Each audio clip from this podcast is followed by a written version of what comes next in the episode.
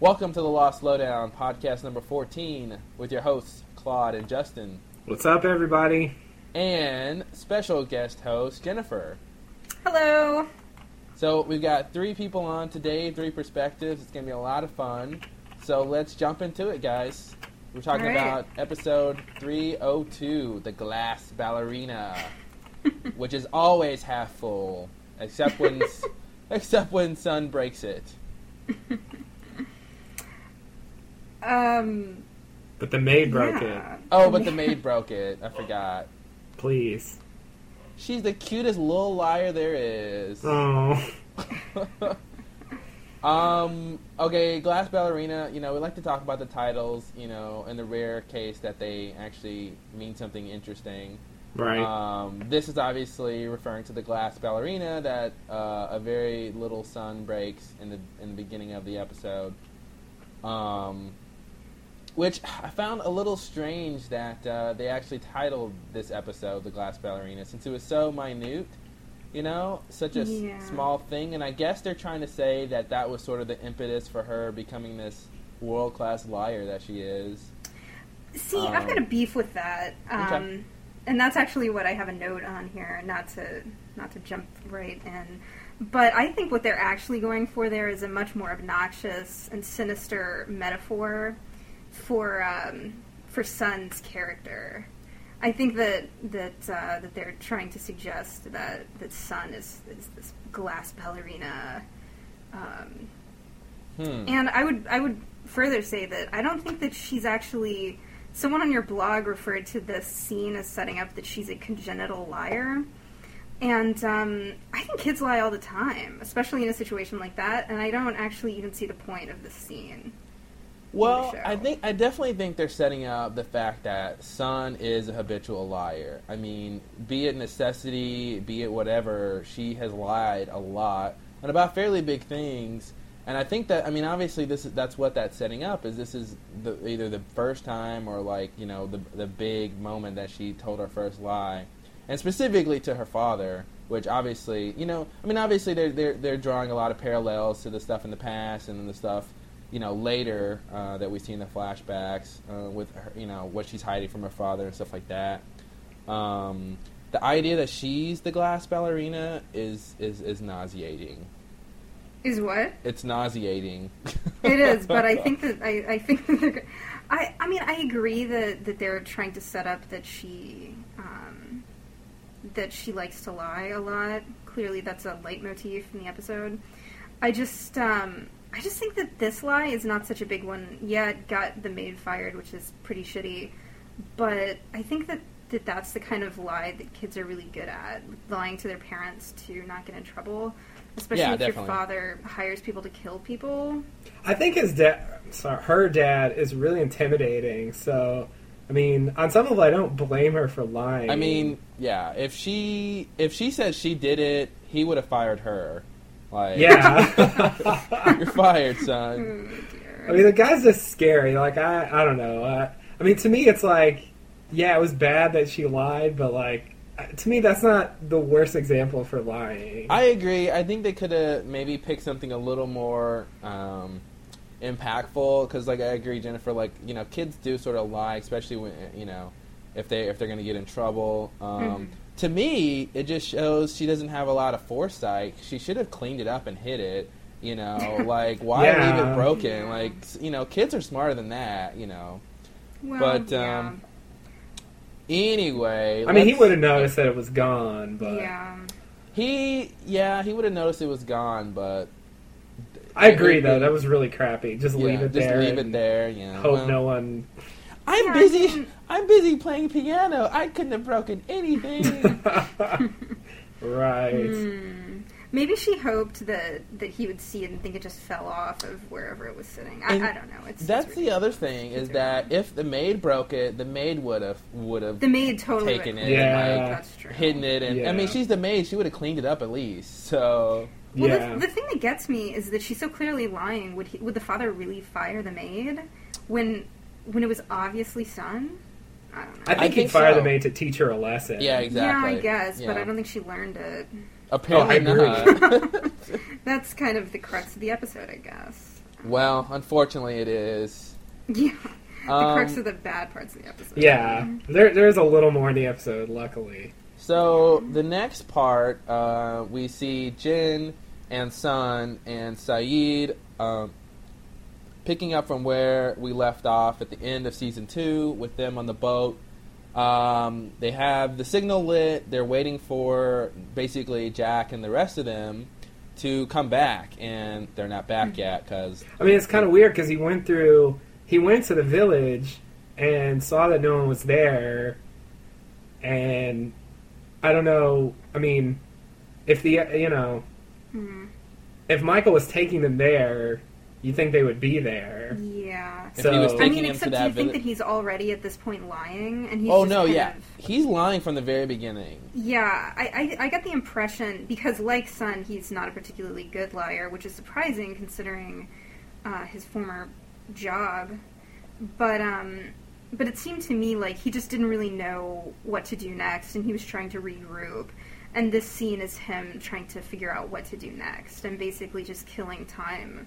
Um, so that he doesn't have to kind of go back to where they're from. Like Well- he doesn't. He's trying to formulate an idea. Yeah, I think to a certain degree he lit the fire, the first fire, because you know that's what he told Jack he was going to do. Mhm, On the off chance that they that they weren't captured, he wanted to make sure that they would still be able to find them. And then I think you know once they waited that day, um, he basically he basically realized, okay, well they would have been here by now. They they're obviously sort of captured. And it, it was on looking back, I you know rewatched the episode, and it, it is pretty obvious when he goes, hey, you know what? I bet those mountains are blocking the the smoke. Why don't we just move Yeah. over here? And it's like, yeah, you're lying, Sayid.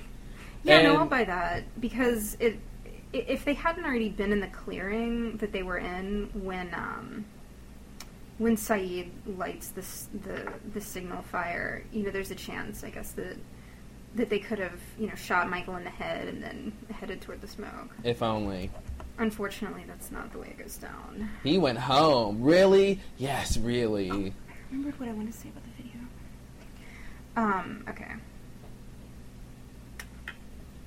So anyway, they leave. They go set up the other fire. Um, I, you know, I had a, a brief flash there when I, you know, when we find out. Oh, I guess that's later in the episode when she says, "Sayid, why are you lying?" And I'm like, "Oh my God, is he working with the others?" And um, you Oh, know, God. I'm just trying to make things more interesting. You Wow. know, That would be more interesting. it would. Anyway, um, what else, And it would at least offer some method to why.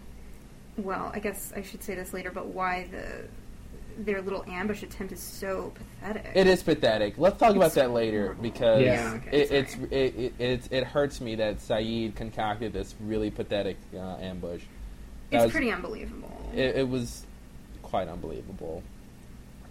Um, the next scene we get, uh, Jack is locked in the little aquar- aquarium room, and uh, Juliet enters with that gleeful smile on her face, and um, you know she goes, she you know she brings him the soup, and I made it myself, which I don't really get the point of that. I mean, I, I guess you know in the previous episode he asked if she had made the sandwich, and she said no, but I put the toothpicks in. Um, so now she she made something, and I guess maybe I don't know what you guys can weigh in on this. Um, do you guys think this is the beginning of her feeling sorry for Jack, or or sort of taking to him, which might, as a lot of people theorize, uh, lead to her helping Jack and the other and and Kate and Sawyer escape? I well, I think that that is a little too obvious, and I hope that's not where they're going with it. Okay. There's there's a scene that she has later. Um, you know, the whole Sawyer, the water. you know, fighting everybody thing. Where I don't know that, and then some of the scenes from the last episode that made me think that she, that it's not as it's not going to be as straightforward as she she just wants to help out and Yeah. she's going to help him escape. Like I feel like she's somehow against Ben and his plans, but that that doesn't necessarily mean she's in favor or she wants to help Jack and Sawyer and yeah. Kate out. I, I think it's more, I, I feel like she has her own agenda somehow. I think it's more likely that she it seemed to me like she's probably been asked by Ben to sort of win him over. Um, and I think she's just trying to do that. I think she's extremely Oh, yeah. manipulative. And I totally buy it when Sawyer says later in the episode that uh, that he could tell by looking at her that she would have shot Kate. You Um, know- the other. Sorry, go ahead. I was gonna say, you know, I love lines like that because you just you just sort of have to believe them. You know, oh, she would have shot you, Katie. Um, Yeah. But it's like, really? I mean, I don't know. I don't know. Juliet doesn't look that tough, but maybe. Well, it's funny because it's right after he says, um, you know, most most of these guys never seen any real action. It's just like you've never. I mean, you weren't in the war or anything. What are you talking about? You were a con man. Oh, he's been in his share of scuffles though and violence. Yeah, like bar fights. Yeah, exactly. Um, there was something I wanted to say about um, the actress who plays Juliet. Please. Um, a, a friend of mine mentioned that I'm s I don't know any of these actors' names. That the actor who who plays um, Henry, I'm sorry, Ben. Michael Emerson. Yeah, Michael Emerson. I did know that. I'd forgotten that Michael Emerson is the poor man's. Um, no, I can't remember. Anyway, um, wow, that was really I'm sorry. I'm totally, I'm totally drawing a blank. Um, the poor man's uh, Kevin Spacey, Oh. And uh, watching this episode again, um, I guess on the third watching or something, I started to think that um, that she's kind of the poor man's um, Gwyneth Paltrow. She's got this thing that she does with her mouth that's um, Yeah, she does. really kind of mannered and, and uh, obnoxious. But anyway, um, I think she's totally playing Jack. I'll buy that. I'll buy that. Yeah, I think um, she's definitely consciously trying to uh, win him over, uh, just to the- just to screw him over. Yeah, in the premiere, I thought that something was going to happen between the two of them, and that you know that she was going to kind of fall for him, and that you know Kate was gonna was going to end up deciding on Sawyer. But I think now that that this Sawyer Kate kiss thing is just kind of a red herring, and that Yeah, um, that it's nothing is going to happen with Julia. That she's just going to kind of continue to manipulate him. Um, and I think a lot of her behavior has to do with the fact that Ben is watching her. But anyway. yeah, that's true. We always have to remember Ben is watching. yeah. Um, which which makes me. I mean, and now that I'm saying that out loud, it makes me think of uh, that maybe a certain amount of her behavior is, you know, attempting to make uh, Ben jealous because I do think that this episode makes it pretty clear that whatever incident has occurred with them is in at least some way romantic. I would tend to agree. I mean, uh, this is a good time to bring in Colleen, uh, Yes. who is the other blonde, if we can say that. Um, Other yeah. in two different senses. Thank you for spelling that out, Justin. For Sorry. those, at, for those at home who didn't get it. I like to point out the obvious. Wow. I'm like Henry. The the other Remember blonde- two weeks ago? I was captured and you were coming in. yeah, Yeah, the bottle. The bottle that was on the raft. The bottle's on the raft with the messages. the one with the messages in case they were rescued. Oh, Um, God. Yeah, the the other blonde who doesn't look like Penelope. I'll just, uh, have that. Who doesn't look like Penelope? Oh. Yeah, You think she looks like. You think um, Juliet looks like Penelope? I, I definitely thought it was her in the in the very first scene of the premiere, and um, Huh. the people I was watching it with also thought. I guess I haven't. I, I, got- I've got a vague uh, sense of what Penelope looks like now. It's been a while, so I've got to see her again. Yeah, I mean, I don't have to see her again, but I watched um, I watched the season two finale again after I saw the premiere because it had been a couple of weeks, and Mhm. I remembered I, I, I realized that she really doesn't look that much like her. But apparently, other people yeah, in I've the internet that. community also thought she looked like Penelope. I think they're vaguely similar and people just sort of expected to see her, so Mhm. yeah, you I, I definitely expect to see her. I mean, they've got that generic blonde look. Um, yeah. but if you if you sort of look at the pictures together, they're pretty easy to tell apart, I think. yeah, yeah, you're right. Well, good for Not that I've done that. Sure. Um, so should we talk about Colleen real quick? Let's talk about what's going on um, with um, with Ben. This like love triangle. Ugh. Mm-hmm. Um, Love triangles abound. with Ben. It, it, is it? A, it seems like it includes a Pickett too. So Yeah, totally. Is it a sort of a square? Oh, I forgot about. Uh, Is that Yeah. Pickett? Yeah, Yeah, that's it's Pickett. Pickett. Oh, it's Danny Pickett. Danny Danny Pickett. Pickett. Oh wow, wow! I forgot about Pickett. Wow. Yeah. Um, I guess it is a square, and it is square. The whole Oh. concept. So, do you, uh, can we take a step back? Do you guys think that uh, that Juliet is poisoning Jack's food? I thought that, but what would be the point?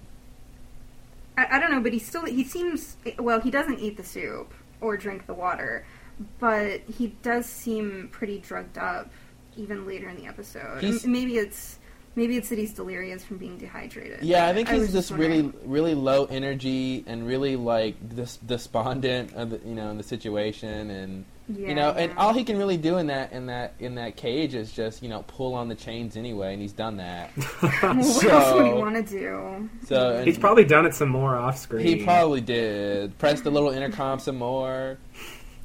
There's nothing to do, but um. You know, obviously there's some tension. Uh, I love when Colleen enters and she goes, "Am I interrupting anything?" And Juliet goes, "Would it matter if you were?" And like, I don't really know what that means, but I like the line. Yeah, that was weird. I don't know what that means either. Yeah, I guess it means like you wouldn't care if you were interrupting anything. Uh, Yeah, yeah, I think Oh. that's what that means. I think it. I think it's meant to imply that Juliet and Ben had something going on, and maybe Colleen was um, seeing Ben on the side, which I don't understand. Who would date such a scary ass person? But well, he's in charge. He's got the power. I guess, yeah, I guess he gets his choice. It's all about the power. All about the power. Um. Yeah, Well, I thought I thought she just meant like I wouldn't care if you were, but I guess she means you wouldn't care if you were. yeah, she says yeah. it with a certain amount of sass. She had she had a co- little head shake too. She sort of snapped her Mhm. neck. And she did the thing, the Gwyneth Paltrow thing with her mouth. She, did- she, you know, she's got the mouth thing. She really does do that mouth thing. It's like a. I guess I know what you're talking about. It's like about. a pucker. It's like a pucker. yeah, little. she and Jack should uh, get together and have babies with really irritating eye and mouth. Oh man. God, that baby would have really high eyebrows and a puckered mouth all the time. Uh, that said, I, I think that eye thing that you guys constantly bring up is actually pretty sexy. It's pretty what? Sexy? Oh really? Sexy. I do, yeah. Well, that's why you're on the podcast. So you can point out what's sexy on Jack. That's why I'm here. Um, what I'm actually going to start a new column on the blog uh, titled uh, "What's Hot and What's Not," and I'm gonna. Oh wow, that's clever. You come up with that yourself? Um, no, I read it in um, Entertainment Weekly. I think. Oh well, that's a good magazine. Very fine, very fine writing there. Yeah, it's um, yeah. You know what also is good writing? Lost. Yeah. Yeah, to redirect it. Okay. You're so good with the segues. I try. I went to Segway school. Um. So I'm trying to talk about Colleen here. And what's going on? Please, please. Yeah. Um. I'm so glad she Okay. gets killed. It was weird, you know. It didn't. It just sort of dawned on me, you know, when we just started talking about this, that because I really, you know, from watching the episode, she had you. You sort of think in the beginning she's got this thing going on with Ben, and then you know, then you see this thing. You know, she kisses Pickett Mhm. later, and to me, I, I I didn't even put the two in my head together. I just thought she was with both of them, and you know, the fact that they were mutually exclusive didn't really dawn on me. So I, I mean, obviously she's not two timing either one of them because you know it, it, it's too it's such an obvious gesture, right? I mean, Yeah, I mean it was right out in the open. It doesn't look as though they're Unless- keeping it Yeah. secret. Well, maybe unless that's part of Utopia. well, unless Just a community of Ben, swingers. unless like unless she unless Colleen is with Ben on the side, like she's with Pickett, you know, in public, Yeah. and mm-hmm. she's with Ben on the side, and and what's her name? Juliet knows about it, and so it's it's a secret between those three. Maybe I mean that's the only way that could really work. Yeah, maybe. But um, I have a feeling we're gonna find out, and it's gonna be really underwhelming. yeah, let's move on because we spent enough time talking. I want to talk about this scene though. Oh, let's talk about the scene because they say some. I want that boat. Yeah, right. God, we're gonna be saying that forever. Give I me that boat. I want that boat. I, I can't believe that. I mean, this is the obvious response, but I can't believe that they didn't know that, that they had this boat. I Yeah, just can't believe which that. I guess means they don't know about Desmond. Yeah, I don't know though. I don't know. Like Desmond didn't even know about the boat until you know. Well, he- What are you talking about? He knew he had a boat. He just didn't I mean- know it was still around. Right, but that's yeah, that's what I mean. Yeah. So like, I feel like they could know about Desmond, but not know about the boat. Well, that's the thing. When he says they have a sailboat, I feel like they would have ref if they already knew about Desmond's boat. Like if they knew about him and that he specifically came in a sailboat, I feel like, I mean, would've they didn't have. him. They did obviously wouldn't have to, but I feel like they they should have referenced that. that, You know, oh, you mean the boat that the British guy came in, or you know what I mean? Like when when they said sailboat, they were really surprised that there was a Mhm. sailboat around. So I, I really feel like they don't. They at least don't know that Desmond came in a boat, a sailboat, which makes me think they don't know about Desmond because they would obviously want to know how he got there, right? You know, I had always been wondering about what they were, you know, why they sort of let Desmond sit there for so long. Because, you know, if they knew how dangerous the thing was, it seems like they would take an interest in making sure, you know, it's looked after.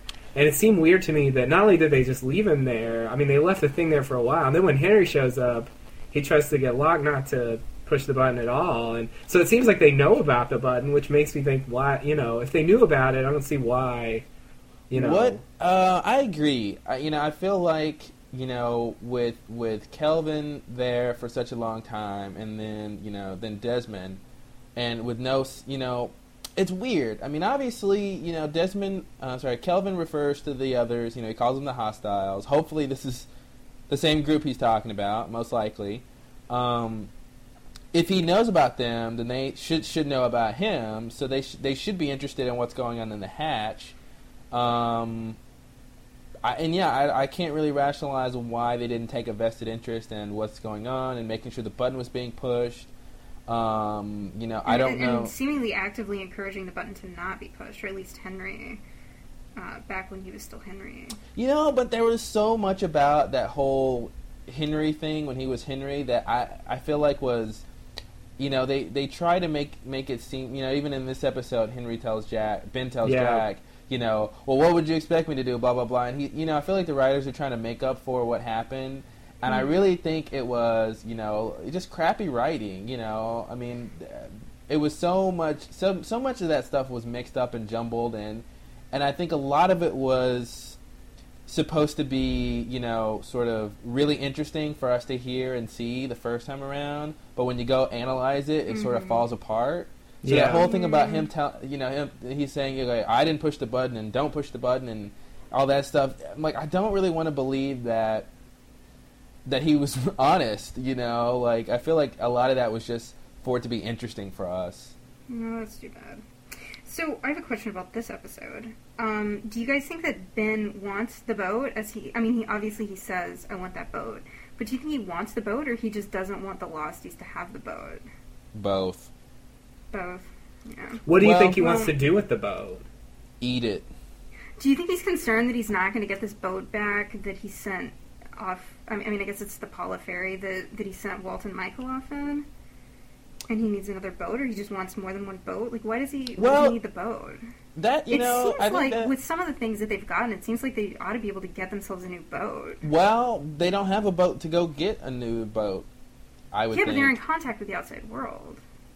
You know, when, when he said in contact with the outside world, I I felt like he he meant like they could leave the island and go do stuff, but not that like they have like telecommunication.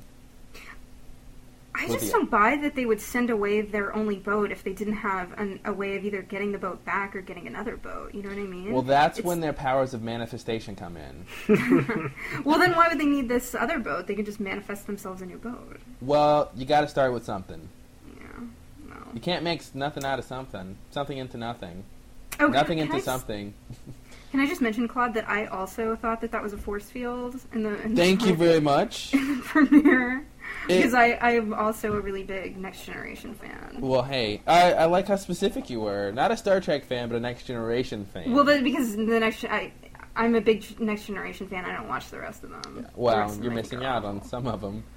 Yeah. Some are not worth watching. Okay, why does Henry? Why does Ben want this boat?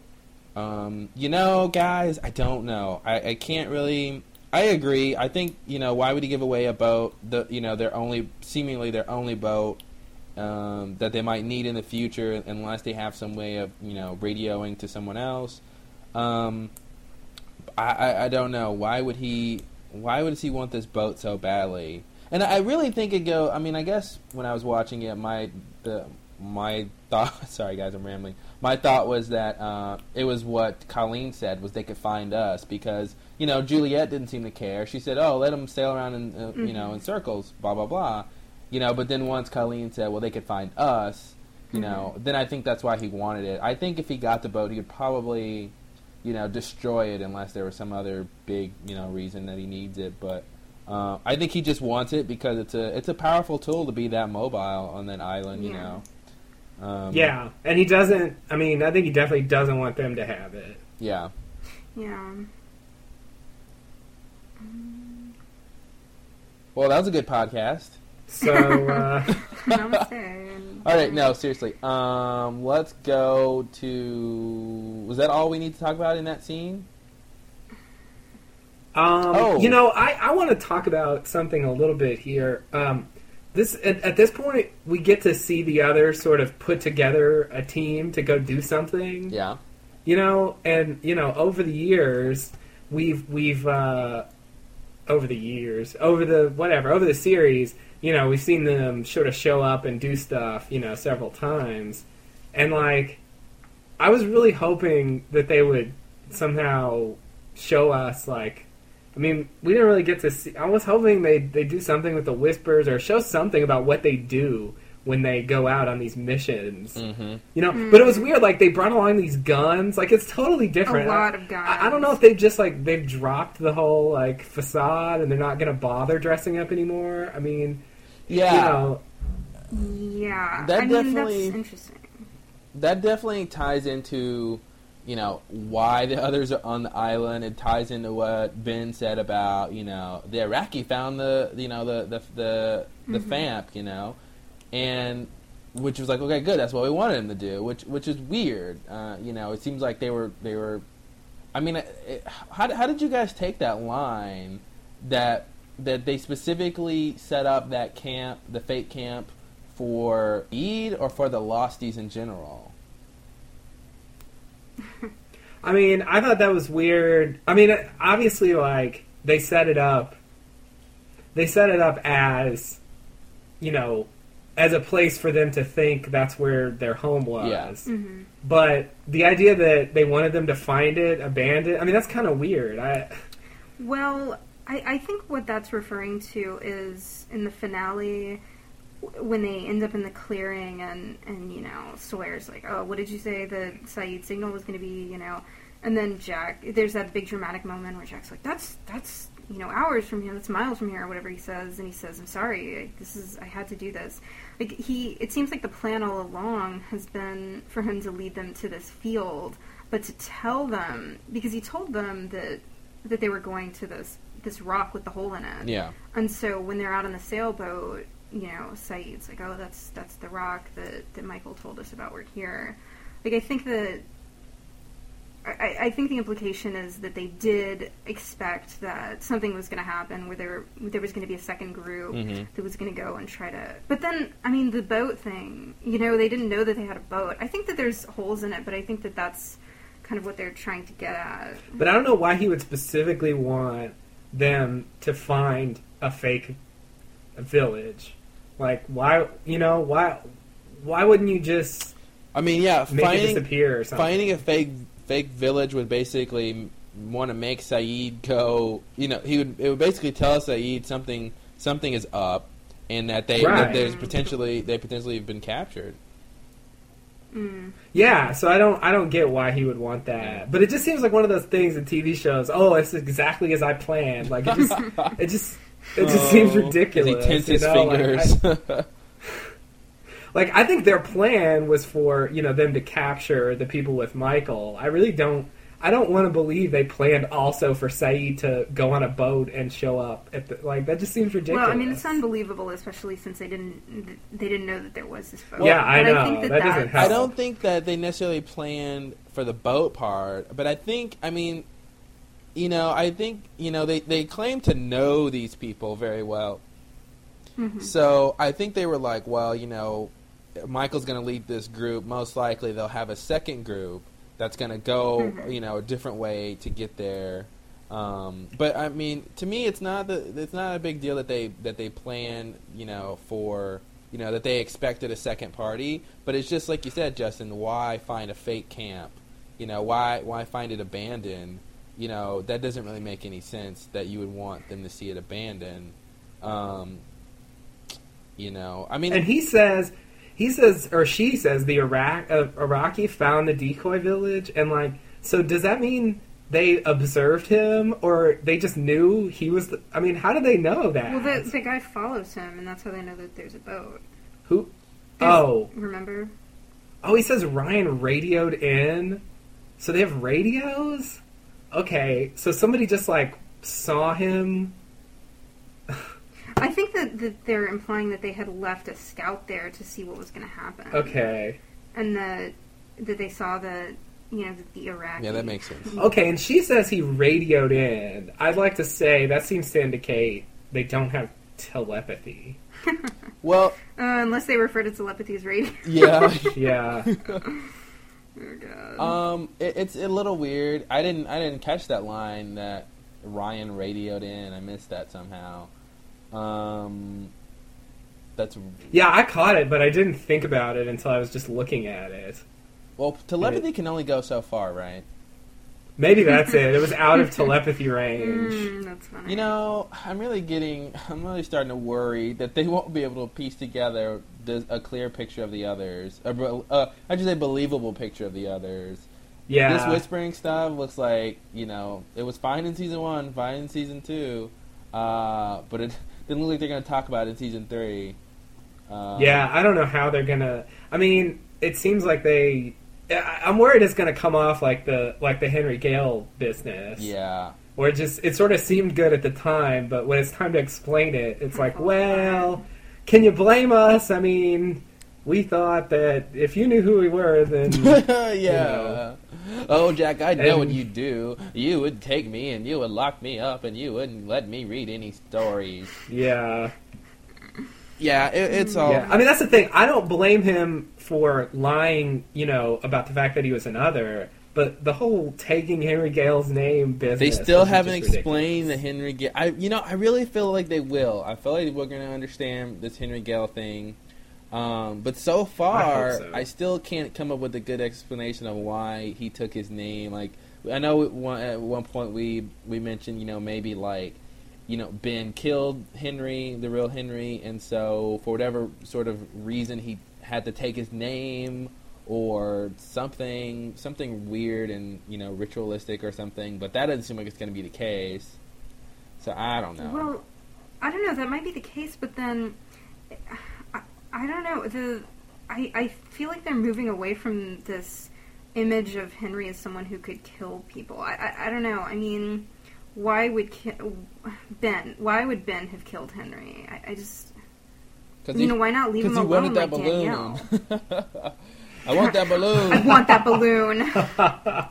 oh God. um i don't know i don't know why ben would kill him it doesn't make any sense i mean ben's done a lot of weird things like why would ben get trapped in Rousseau's net and go to the hatch and say he's henry Well, think- and like yeah.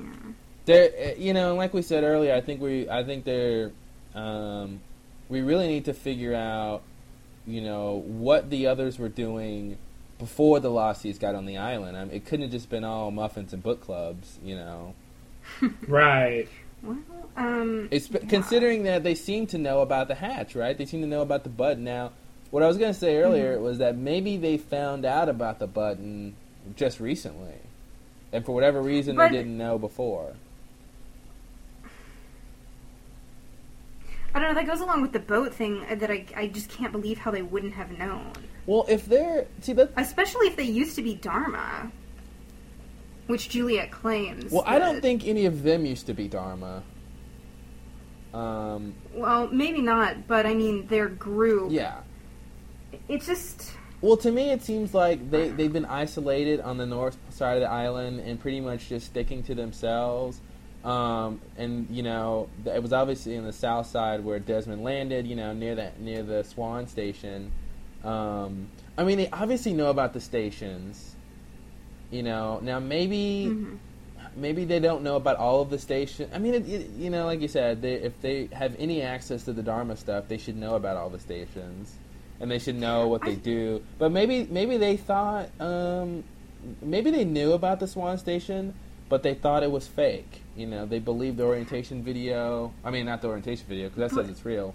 But they they believe the Swan orientation video and and all that stuff and maybe they knew about it but they they didn't think it was you know they had to worry about it because they thought it was it was fake But then, if if they didn't think it was real, then why would he enter the numbers, hit execute, and then lie? well then it? maybe I think- oh you got a theory I, I do, and Justin has shot this down a number of times. But I think that they knew about the button, they knew what it did, and they they just somehow knew that it was okay. That there was always someone in the station pressing the button. um i would buy that only in the context that they claim to know what people are going to do like colleen tells Sun i know you you're not a killer now maybe maybe they Well, sort of- I mean, and that we see how well that turns out. Exactly i'm like Sun will so shoot you if she can lie about breaking a statue she can shoot you colleen.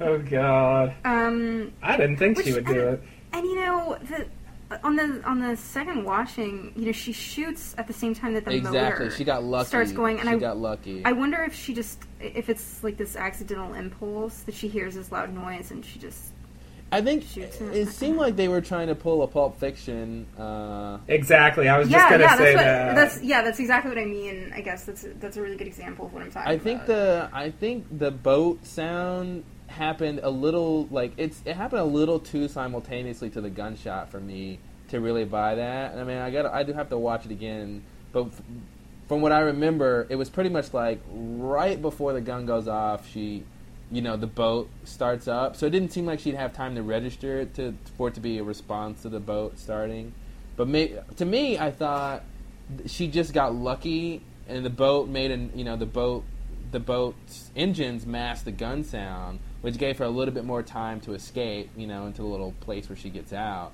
because if they would have heard the gunshot before or maybe they did hear the gunshot they do hear it. That guy sticks his head down there. Oh, but did, didn't Colleen? did she, didn't she like make noise when she died or something? I don't think so. I think she's pretty quiet. Oh. No, I think that I, I think she.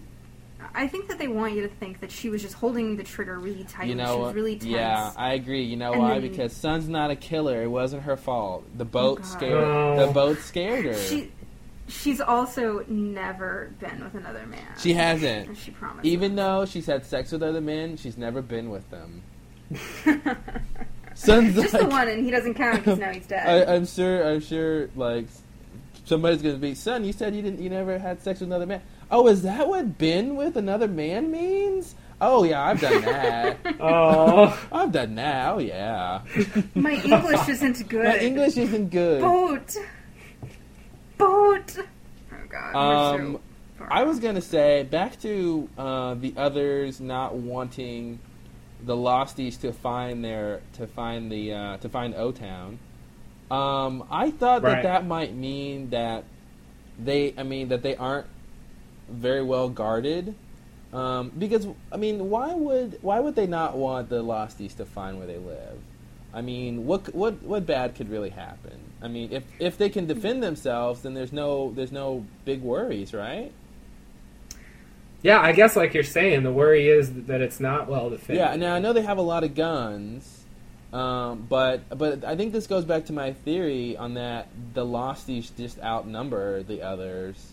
Um, I mean, so far it seems like it's it's about even. Is you know just from the number of people that we've seen and just sort of you know a little more estimates for you know people that sh- you know would probably be there, but.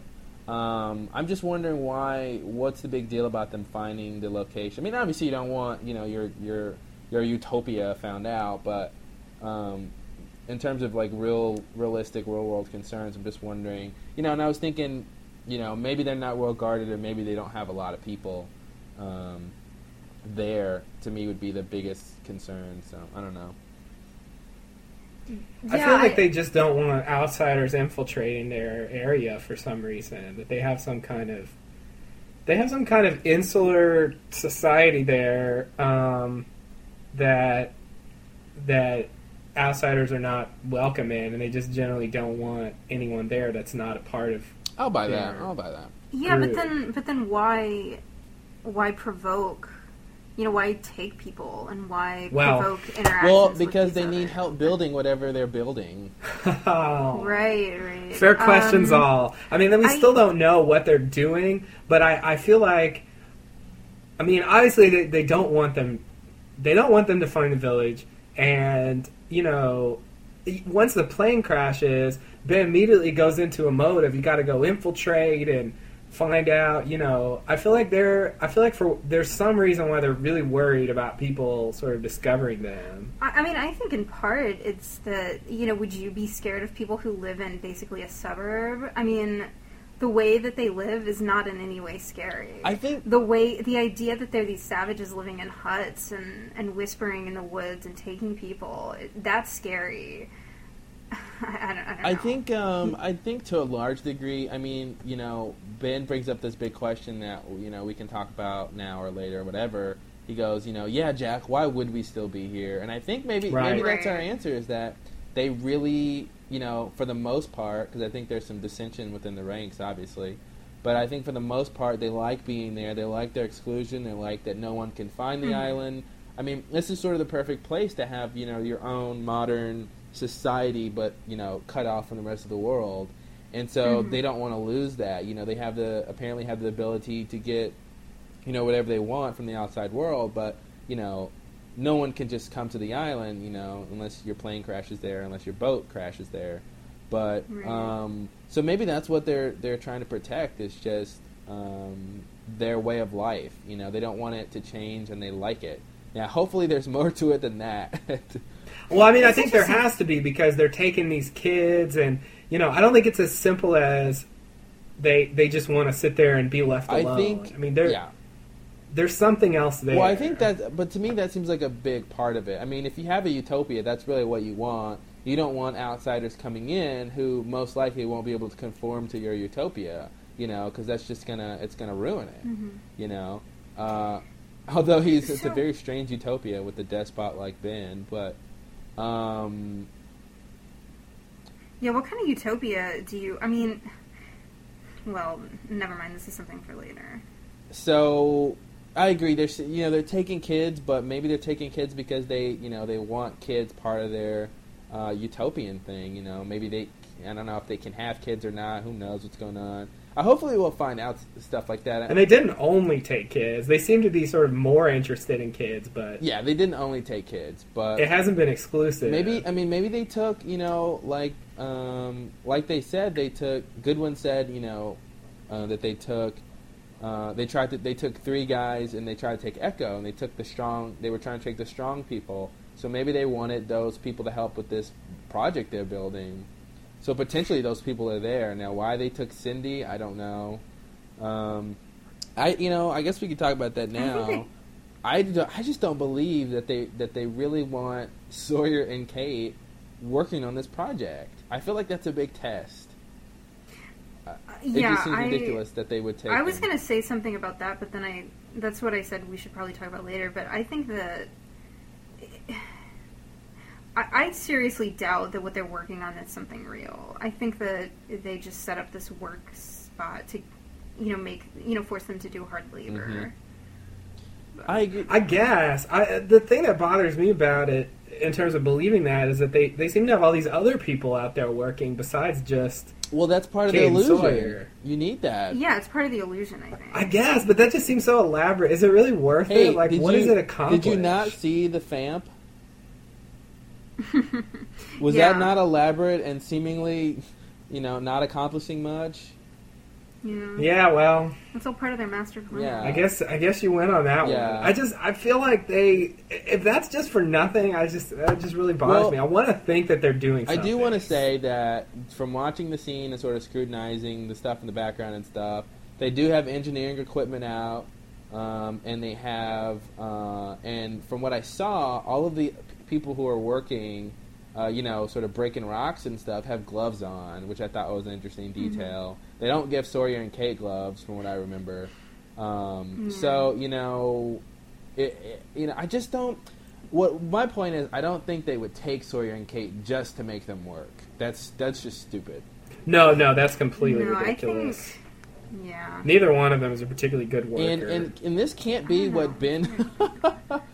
this can't be what Ben was referring to when he said the next two weeks are going to be unpleasant. You're going to be out there working in a dress, like you know, breaking rocks and. Um, I feel like that was that was at least part of what he was referring to. Sadly, it's not that unpleasant, and I don't. understand Why isn't Sawyer the one breaking rocks? Shouldn't shouldn't he? I mean, he's got more brute force. Seems like he could break more rocks than she could, and she could Yeah, just. but he can probably lift a heavier wheelbarrow. Yeah, but he's not. They're not moving the rock. They're not even moving those chunks that far, and she just can. It does seem like they could both be knocking away at the rocks, and then he could just yeah, every so often. and yeah, exactly. And I- and What- to me, that's hmm. that's seems to go along with the idea they're being tested. It's like you do these things. You know, it's just like the the the test with the the little food test in the cage. You know, it's like you do Mhm. these things, and if you don't do it in the way I tell you, you get shocked. You know. Shocked? Shocked? Shocked. you know, I really love that line because uh, it's funny. That scene is really funny. I it think. made me think that that um, there was that they're referencing something previous where someone on the show said something and people in the audience mistook it. I mean, I don't really, I Mm. can't think of anything, but it was just, it was just so blatantly strange. It was like, "You're gonna Yeah. shoot us?" No, shocked, shocked. it was really, Right. it was really Yeah, I- funny. That scene, I think, is. Re- there's another really funny thing in that scene. Um, I guess, I guess I'm just thinking of when, um, when Sawyer asks Pickett if he, he he's like, "I got a question, boss." Yeah. No question. She got to ask a question. I don't know. That just seems to be our little comic relief of the episode. Yeah, I thought um, I don't know if you guys caught it, and I I, I can't I can't be 100 percent sure this is what's going on, but I think uh, Sawyer is doing a Cool Hand Luke impression uh, this whole time with with calling him boss and yes sir boss, right right boss, all that. If you guys ever seen Cool Mhm. Hand Luke, that's that's pretty much what Paul Newman does the whole movie. Uh, Yeah, I've he's never got seen that. I haven't seen it, but everyone I've seen talking about it has referred to it, so I assume that Oh, is what well, it's good. a reference to. I got the sense he was just falling into sort of a, s- a s- a standard, Yeah. just because he feels like he's a construction worker, and I felt like he just sort of like Yeah, but fell into how what he thought he should say. It's but- not it's not construction worker so much as chain gang like imprisonment. chain you know, like Oh. like I yeah. think I think he's trying. I, I mean, I don't. I would totally buy that it's a cool hand Luger. I've never seen it. The I know this egg scene from it that everybody good movie. talks about. But um, yeah, no, I cinematic genius. uh, you haven't seen it, but um, but I, I got the impression. I think it works, even if you don't know the reference. Oh, as some- definitely. As where he, you know, he seems like he's got this chain gang, and I think he thinks that he's going to piss off Pickett if he. You know, acts exactly the way that Yeah. you know the good prisoner acts in the chain. But little gang. does he know that's what Pickett wants. He's gonna Oh. make Pickett's day. Yeah. Um, yeah, so I I have a question for I guess Claude or any of your blogging listeners who spend more time on the internet than I do. Um, do, do you think that is there evidence for um, Ben having one of his screens tuned to a camera that's on the work site? Because I'm I'm starting to think that a big part of why Sawyer and Kate are even there is just to be observed. That that Ben is trying to observe their their interpersonal bullshit. And I'm wondering if he's watching the construction site, if that's one of the things. Um, I don't think he's watching the construction site because I think all of those cameras are bas- basically to me that seems like the control room for you know whatever Dharma scientist was in there watching. excuse me, watching the animals. So I mean, Yeah. dep- you know, obviously it depends on where that site is, the construction site is, but I, I don't think there's a camera there. Um, Well, there there is one that's tuned out into the forest. Um, but yeah, I, I get what you're saying. I, I, I do believe that, that the original function of those TV screens is, you know, to watch the animals in their habitat. And so there's some that are pointed in the cages. There's the one on Jack, but then there is this one that's just pointed towards this woody area. you don't that. see it until much later. Um, someone someone thinks someone thinks that it's being seen through Sayid's binoculars, which is absolutely insane. Justin saw that online. Wow, that's a crazy Um, kind of camera. yeah, right. Um, yeah. So Yet another crackpot theory. yeah. Yeah, that makes theory crackpot theory number three because there's not that many out there. I saw this really great one the other day that was, and it was old. It was very old. I just kind of stumbled across it. They was suggesting that the horse trainer you see in uh, what Kate did is something more than just the animal handler on the sh- on the set because you know you see this guy's arm sticking out, and it's just I oh god. I, I don't know. There's uh, some guy's arm sticking out. You know what I'm talking about? In in the end of what Kate did when they go outside when Sawyer comes to and then they go outside to Yeah. Ostensibly prove that they're still on the island. Um, and then they see the horse. They show this lo- this kind of long shot of the horse, Uh-huh. and you see this guy's arm um, reaching into the frame to kind of get the horse's attention to get him to turn. Oh, um, supposedly, um, I, I was looking for that to show Justin earlier, and, um, and I found another one that's uh, about a, a dog handler in some scene with w- oh in uh, Live Together Die Alone when uh, Vincent runs out into the water to follow the boat.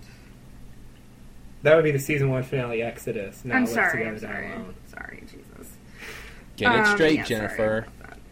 Sorry, about the confusion. Jeez. Just wanted to. Yeah, that's really funny. So some guy thought the arm was like smoky. Or I don't know what he thought it was, but he thought it was something other than what it was. He thought it was some big secret. thing. Well, Yeah, people often think production errors are some sort of clue, you know, Yeah. to some crazy subplot when they're just production errors. it happens.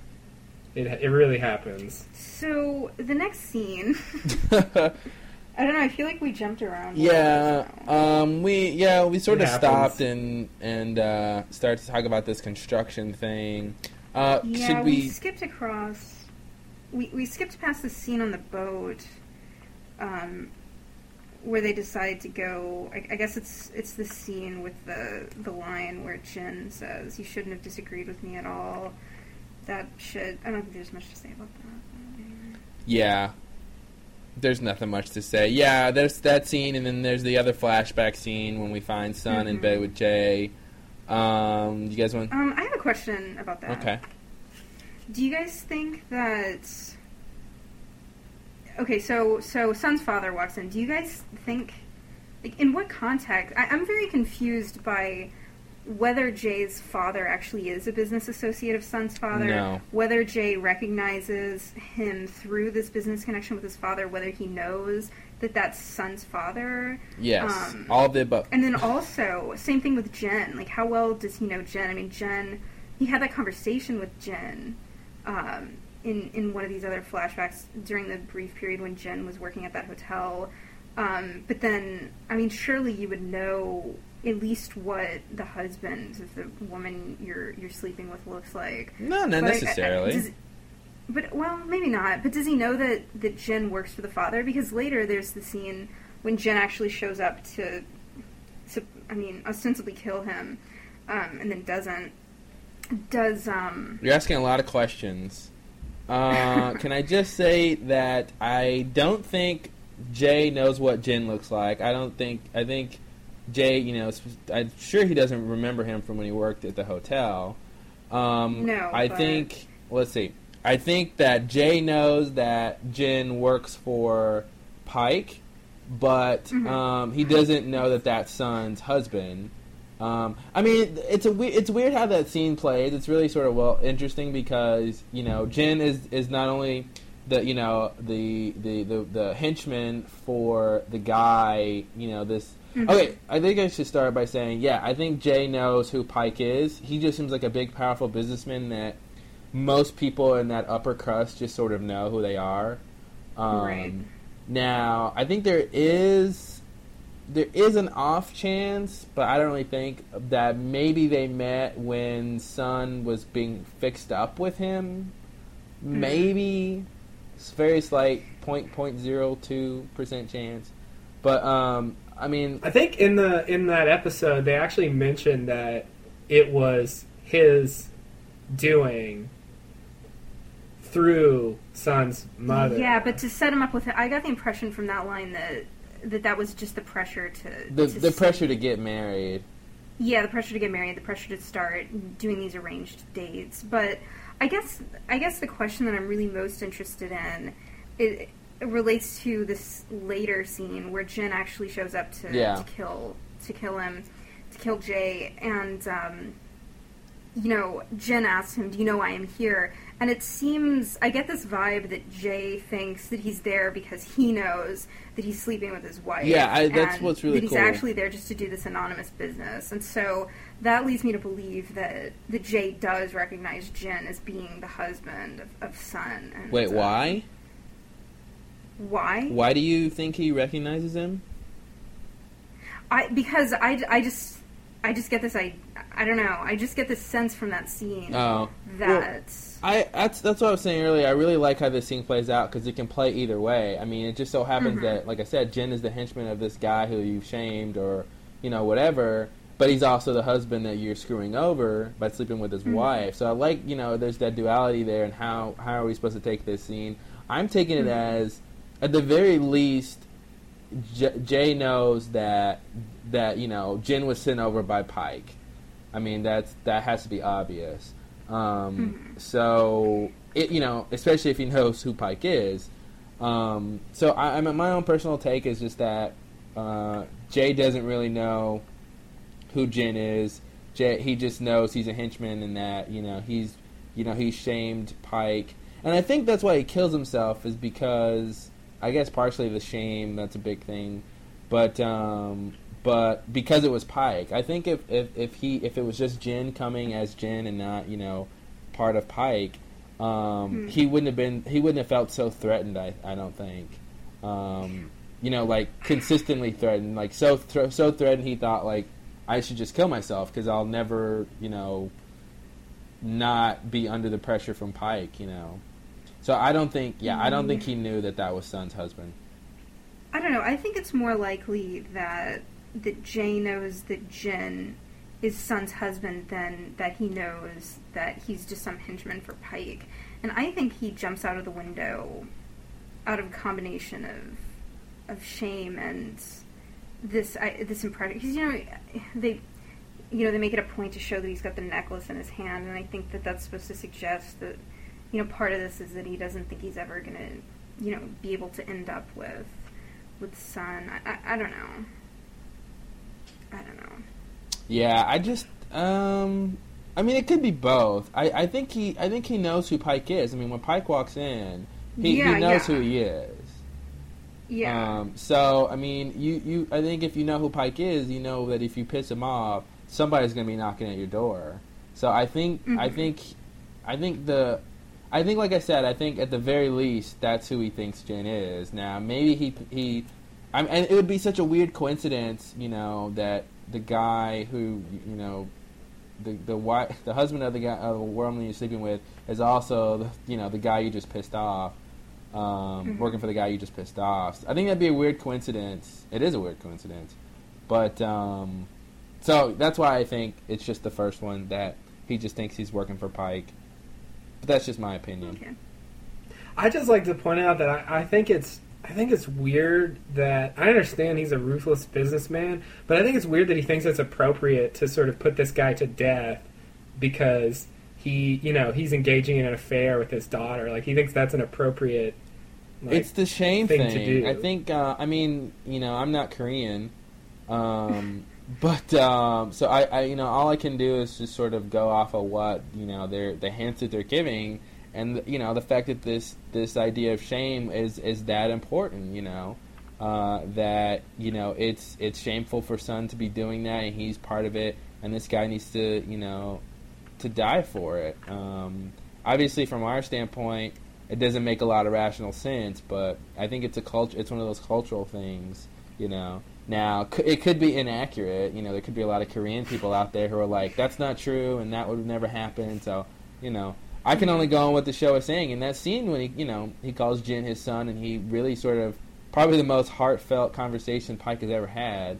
Um, you know, he basically tells him how he feels and what you know what needs to be done and why. So, I think we just have to. T- I, I agree. It, it's it's hard to believe that he would he would want to go to that extreme, but um, Yeah, just I think it's weird that he's so he's so involved in his daughter's like personal affairs. Like that just it just strikes me as being very yeah. wrong. I'd like to know how he found out.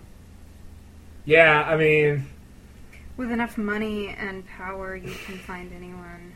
Thank you. Just make that up.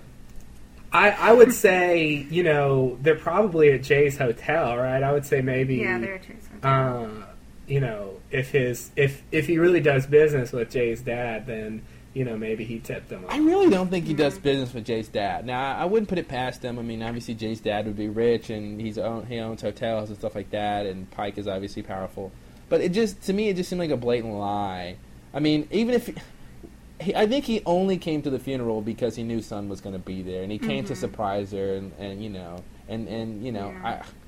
And he just needed something to say. Yeah, I do business with his father. I mean, even if he did business with his dad, I don't think he would. I mean, it's Paik. He wouldn't go visit some business partner's son's funeral just because they're business partners Mhm. or whatever. Yeah, he probably just had somebody following Sun. Of course. I have people following my daughter just to make sure she remains loyal to her. Yeah, it's so weird. Like he didn't even want her to get married to Jin. Like he, you know, he was sort of irritated with Jin to begin with, and like he sort of re- reluctantly accepts him because Jin agrees to work for him. And you know, and then he's all angry. Now. Like I just, it's just so weird. Well, that's weird. the It's- thing. I mean, once the commitment is made, they're married. You know, I mean, I understand, but it's just His, his, shame, character. his is- shame is his shame. And and not only that, it's not like it's not like everybody knew. I mean, I guess the shame is just his own like personal. Yeah. It's not like everybody knew about it that he was shamed in front of people. well, the bellboy knew. Yeah, well, the Mhm. bellboy knew, but you know, the bellboy. I mean, come on, Hey, he's not going to. he's got a blog, and you know what his readership is? He's a re- regular contributor to Asian Gawker. All right. Um. Anyhow, He Anywho, talks a lot about a really kind of boring. it happens. BS. Uh, That's the lost lowdown way. Yeah, no, I, I've heard. We- I've heard oh, your we blog. skip- I've heard I it. wanted to bring up since you you just sort of casually threw out there that he killed himself. There, there's a few people online suggesting Mhm, that yeah. perhaps he he he was killed by someone who who was sent to follow. Jin. who was sent to follow Jin, and you know, do you, do you think that's a I can, I possibility? can I can give you one good reason why that's that's not possible, Okay, but I won't. No, I, I really don't think it's possible because, um, I mean, presumably this is how this is how it happened. Let's walk through step by step, Hercule Poirot Mhm. style. Um, you know, Jae, you know, you know, Jin comes in, scares Jae to death, and then Jin leaves, and Jae, you know, you know, uh, regroups and calms himself down, and he he's thinking about what's happening. And he goes over to the case that has the the necklace in it. And he picks it up and probably fondles it. Now, this is the point uh, where it's going to split. Either someone at this point walks in and you know strangles him or whatever, or grabs him and then throws him off the balcony, uh, or he jumps himself. I don't think it's the first one because why would he still have the necklace in his hand? Uh, I feel like if someone came in, well, I mean, obviously it didn't have to be this way, but if someone came in, I feel like he would have dropped the necklace, you know, from you know the scuffle of getting thrown off. I think he wouldn't have still had it in his hand. That's that's my big. I. I agree actually. Uh, now maybe there's a small percentage, there's a small chance that you know he had the necklace in his hand and the guy came in and he just sort of kept clutching it, you know, out of fear, nervousness, or whatever, and that's why it's still in his hand. But I think he would have sort of dropped it, uh, especially if like maybe the guy had a gun or something, and you know you would drop it and put your hands up and say don't shoot or something. Um, so I think the necklace to me really means that you know he had it in his hand and he was you know he was dying with honor and dignity and, and shame. And a necklace. wow, Um, nice combination. Yeah. Honor, dignity, and shame. That's great. A healthy brew. Um, I wonder if Paik. Uh, and I hadn't really. I had just. I mean, I think he jumped, but now that I'm thinking about it, I wonder if Paik really believed Jin when he said that he wasn't going to do it, and so he sent someone else. Um, I mean, I'd like to point out that Jin just doesn't have follow through when it comes yeah, to these he's, jobs. he's just not a killer I, Well- I think somehow. He, I think this is one of those things where you know it's kind of like with Kate. They they Mhm. they don't want Jin to become so unsympathetic that we see him shoot this guy like in the head. Yeah. Who's You know, groveling for, Who's groveling for his mercy, life? Like they can't bring him to do that, but it just it just makes him seem like really inept and like like just like if you've been this bad all along, like how why are you even still working for? it? Like it just seems like he, you know, He does seem pretty good at beating the shit out of people. I also think there's there's a bit of a confusion about what delivering a message means because like you know when he's uh. talking to Paik, he's like, "Oh, you want me to deliver a message?" And he's like, "No, no, more than that. You have to finish him. You have to." I forgot what his wording was, but you know he sort of implies that it's that it's more than that. And then like later, he's talking to Sun at the table, and he's like, "I have to go deliver a message." You know, and it seems like he means he's going to go kill him. So it Uh-huh. seems like they don't really Well, and she seems, Sun seems to think that that's what it means too. Yeah, but he, Um, in his mind, he's going to kill him until he decides not to. So I don't know. I think there's a bit of confusion about what delivering a message means. well, yeah. I mean, when Jin first gets the job and he has to deliver his first message, you know, the implication was deliver a message means kill him, and Jin doesn't. He just sort of beats him up. But then now, Well, not even the, the first time he didn't even do that. He was just He like delivered a message. he just yeah, he just yeah. literally delivered a message. Yeah. She was like, uh, he's very displeased, and the guy said, "Oh, thank you," and he gave him the dog. And then when he came back, that was when he sort of beat him up. Yeah. But that was actually to save him from being killed. Yeah. Right. I mean, it's funny because yeah, the way that it goes down, according to the transcript, is um, is Jin says, uh, "I'll deliver a message," and then Paik says, "A message won't suffice. I need you to put an end to it." Um, yeah. So I mean, I'd say that's that. There, there does seem to be a it seems like a perhaps there needs thing. to be a message about delivering a message. It seems like a writing thing. They just Yeah. they, they they fumbled a little bit because um, Yeah. they they want to be able to use that deliver a message thing, but he has to be able to say no. It's got to be more than that. Although if they just stick with message being murder, um, then then everybody's fine. I don't know. They just that's a weird thing. I think it's just a bad bad writing thing. I mean, Yeah. obviously. Um, so let's Okay. talk about Do we want to withdraw from Sun's and Sun So and then- Jin's sordid history? Please. oh So then the about next what? scene is, what is there to talk about with uh, them? Is about the dog. Um, Huh? Them coming upon the dog. Well, what about Sun and Jin? What is there? What's left to talk about? No, I said we want to withdraw from that. Oh, we do. I don't. There's nothing else to talk about. I agree. it never is with those two. and I, I actually didn't think that there was anything to talk about at the beginning. Well. so there we go. Uh, funny how long you can talk about nothing. So the the the dog. The doc. Um, let's talk about What, it. what about the dog? yeah. What about it? Well, do, do you want to talk about the scene? yeah. Let's talk about Which? it. Okay. Let's talk about it. Um, well, I don't have anything. Uh, I, I mean, I'm it glad seems you- like an interesting scene. Um, I think. I feel like um, you guys have to have something Are to say about it. we? Okay, we're not there yet. Okay. Well, there's not much to talk about in this scene. We've kind of been jumping So- around a bit, so We've Yeah, been okay, so we've they been sail okay. up We've to- been okay. I mean, they sell, they find the dog. I love how Sayid says, "Well, whoever it is, whoever built it is not here now." And I marked that line. Mhm. I'm like, Sayid, why would you say that? And then, of course, we learn later he was just lying about the whole thing. Well, I mean, they literally aren't there now, but but I guess he means like on the island. Yeah, Or I mean, he was basically saying that to make them feel like it would be safe to dock. Well, yeah, and um, um, Jin has picked up the word "safe" among his uh, many and varied vocabulary, and and he says "safe," and Sayid, in the worst lie ever, you know, committed to uh, celluloid or whatever, he says, "Yes, Jin, of course it's safe," and it's the worst, like most pathetic. I can't. It would never work on native speakers because it's so unconvincing. I believed it. You did. You you believed that he. I didn't know he was lying. I mean, I, I thought. He just really seems like he's lying. Well, uh, like I said earlier, upon further review, like it does, it's pretty obvious that he's lying. But what I just, Mhm. you know, I love Sayid. I just believed anything he says. So, Uh, you know, I actually believed it. and he doesn't have a history of lying. You know, and so unlike some people. Um, Oh. Born to. Born and to what lie. would you know of lying? that yeah, we line gotta also we gotta fake. talk about that. But yeah, I, I didn't know he was lying. I believed him. Okay. Um, alright. But yeah, that line when when when Sun. Oh, can I just say? I know in the last podcast when we when we when we saw the next on Lost and we saw the promo for this episode, and Mhm. and Sun says, "What do you want me to do?" And like it really Mm-hmm. made me think that they like there was some big mission Sun was gonna do. Mhm. Yeah, that they'd gone back to the beach and like regrouped. Yeah, yeah, yeah. Wow, that didn't that didn't happen at all. No. No, but that's kind of how I thought it went down too. That he'd gone back, and uh, and I think it has to do with that line. Uh, I'm fairly certain our friends have been captured. It's Exactly, and then It they seems like yeah they cut that with "What do you want me to do?" Like, Yeah, yeah. God. Yeah, and it also so- seems like a really odd line to only be saying to Jin and Sun.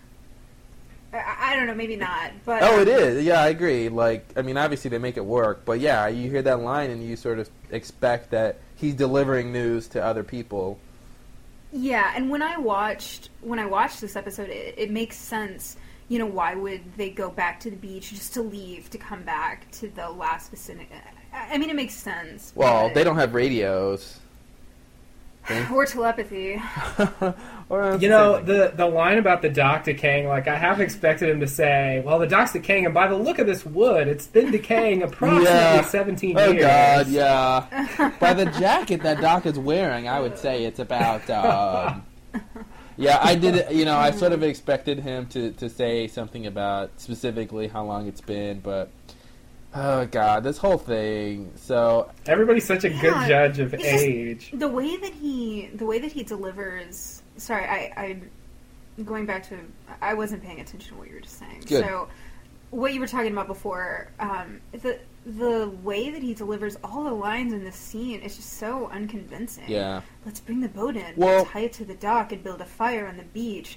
The visibility's excellent. And then he looks over at them and he's and he says, "Jack will be able to see us for miles around." Well, th- that's the it thing, like- he, Is it just is it is it what he says that that lets you know he's lying, or how he or just how he says it?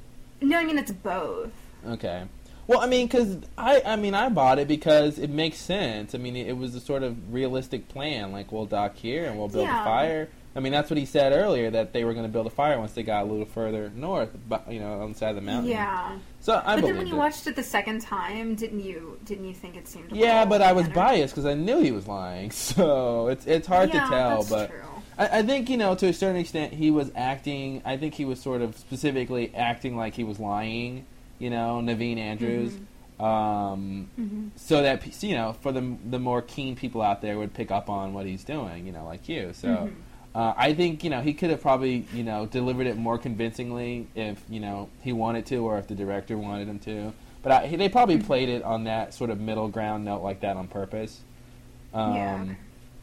But but yeah, that line that he tells Sun, like, and what would you know about lying, Sun? It's a very strange thing, and it, it just like they always do that. Like somebody calls someone on something, and they always deflect it with some sort of circular comment. And it's like, Mhm. well, first of all, Sun would know a lot about lying because she lies a lot, and you know that. And and it's everyone like knows. you know that. he That's why you said that. You know, I mean, you, the only reason you said that because you know she lies a lot. So your Yeah. your comment makes no sense because you know she lies. So she knows a lot about lying. So answer the question, Sayid. Why are you lying? You know, I hate. I, I hated that comment. Uh, Why are you lying? Yeah. I, I really hope No. they don't ruin what if he's Sayid another? what if he's not? Yeah. No, I know. It's it's it's one of those lines. But, okay. Crumble, crumble. Anyway, um, Um, the next scene. No. Um, yeah, the next scene is uh, this. Alex. Yes, Sawyer and Kate are are still, you know, working, uh, breaking the rocks. I'm just, why would you need to break? Even if you're building something, why do you need to break rocks? Yeah, especially when you could just get them from the outside world. I no, I mean that's that's part of why I feel like this is all a setup because Yeah. breaking rocks is the quintessential thing to make prisoners. exactly, do. and it's like if if you if you need to excavate excavate a site, like for whatever reason, you know, for your building, maybe you need to, you know, do a spe- specific type of foundation or something, you know, whatever. but you don't need to break the rocks. You know, if you need to move rocks, that's one thing. You know, clear the area. But why would you be breaking rocks? I thought you would break them because they're too big. They're too big to haul away altogether. Yeah, or they're b- partially buried, I guess. You had to break them. I mean, there are reasons to break rocks, but I just don't Mm, think that, that That was a well, I guess, I guess. You don't know anything about masonry, Claude. Uh, anything about what? Masonry? About who? Ma- masonry. I was a I was a Freemason. oh yeah, did you murder anyone? No, no, no, not officially. But I did deliver a lot of messages. oh. oh, good one. Okay. All right, so this is when Alex comes, and I'm actually starting to get tired of Alex. I want to slap her. Really? Yeah, because she just she just traipses in whenever she wants. She doesn't tell us anything big. She just gives us these little details and these veiled comments. hmm And uh, ooh, the dress looks better on you. It's like, Yeah. shut up, Alex. Tell us something good, or don't even show up at all. yeah. I feel like Kate should have recognized Alex. I mean, if if I had had a, a close Yeah. encounter with another, I, I I feel like I would have at least recognized her voice, since she seems to be one of the few female others that has been involved in these kind of things outside of outside of actually. Yeah, I think to a certain extent she should have she should have uh, recognized her, but I think she recognizes her anyway because Kate's another. So, um, All right. Yeah, I mean, I guess the flip side of that is it seems like Alex would have recognized Kate, but then I guess Well, she, she probably. okay, let, let's talk about this whole thing. I don't know why I say that because we're already talking about it. Please. But um, Kate seems really disturbed. I am very disturbed. What does that even mean? Like, first of all, why did Alex say, "Where did you get it?" Because she, well, she knew it came from her, but I guess maybe she didn't know what happened to the dress or something. How she ended up with it? I guess she imagined Kate just Yeah, like found like, it and put it Kate, on or something. I mean, did she expect Kate to say like, "Well, I went into this habitat and I went into some girl's room and I found it"? Like, I mean, you know. But uh, I, okay, let's talk about that. Let's let's just try to stay focused here because my brain's flopping everywhere. Okay, but before that happens, is this line that is transcribed? Um, okay, well, well, Alex asks if there was Yeah. another. Well, that's the let's talk about the dress real quick. And Would you, you just want to go in order? well, Well, I mean, it's your I, we were already in the dress. so I just wanted to get the dress thing out of the way. Uh, Okay. what's with the dress? Why would Henry give her? Did it, is it just? Did he just gave it to her because it was a nice dress? feel and like why wouldn't he give her some other woman's dress? Like you know, a woman's. I mean, pre- Maybe it's a, a fetish thing. Like, what do you? I, I mean, I, I, I just think. Well, I feel like- that was available. I feel like he could have g- gotten a dress easier from Juliet or Colleen, maybe, um, and it would have been a woman's dress and not like this teen. I mean, pre- presumably, you know, Alex is 16 years old, and um, I mean, I guess it's just lucky Mhm. that Kate has the body of a 16 year old, but um, presume Maybe it just looked so bad on Alex. everything was fine until of wear it you walked in with that dress on, Alex. We were we were at a nice a nice utopia until Oh, you no walked in with that dress. It's so um, weird. I, I, I, to me, that's one of the biggest mysteries on Um, the island now. Is is why would he give her Alex's dress? Is that is that even significant? Is it meaningful that it was specifically Alex's dress? I seriously. Um, maybe not. I feel like it's not meaningful, but uh, I mean, what could I think it they? just gives this opportunity for Kate to be weirded out that they've because she does seem really weirded out that it's Alex's Yeah, dress. and you know, I mean, they took both of them, and maybe Mhm. they think of Kate as the new Alex or something. Uh, doesn't really make any Oh, sense. Oh, I but- agree. You, you don't think it makes sense, but I um, love that he's saying. Uh, I'm glad you agree. sense. Why- No, tell me why you agree. This is what I agree with.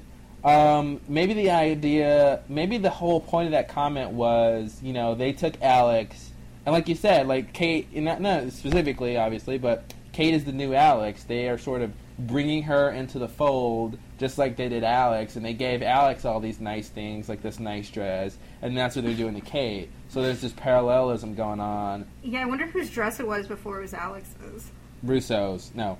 Bruce, Um, wait a minute. the, the only thing, the only my only concern with that sort of little theory is that you know Kate is supposed to be leaving in two weeks. You know, presumably if she, you know, does her work or whatever.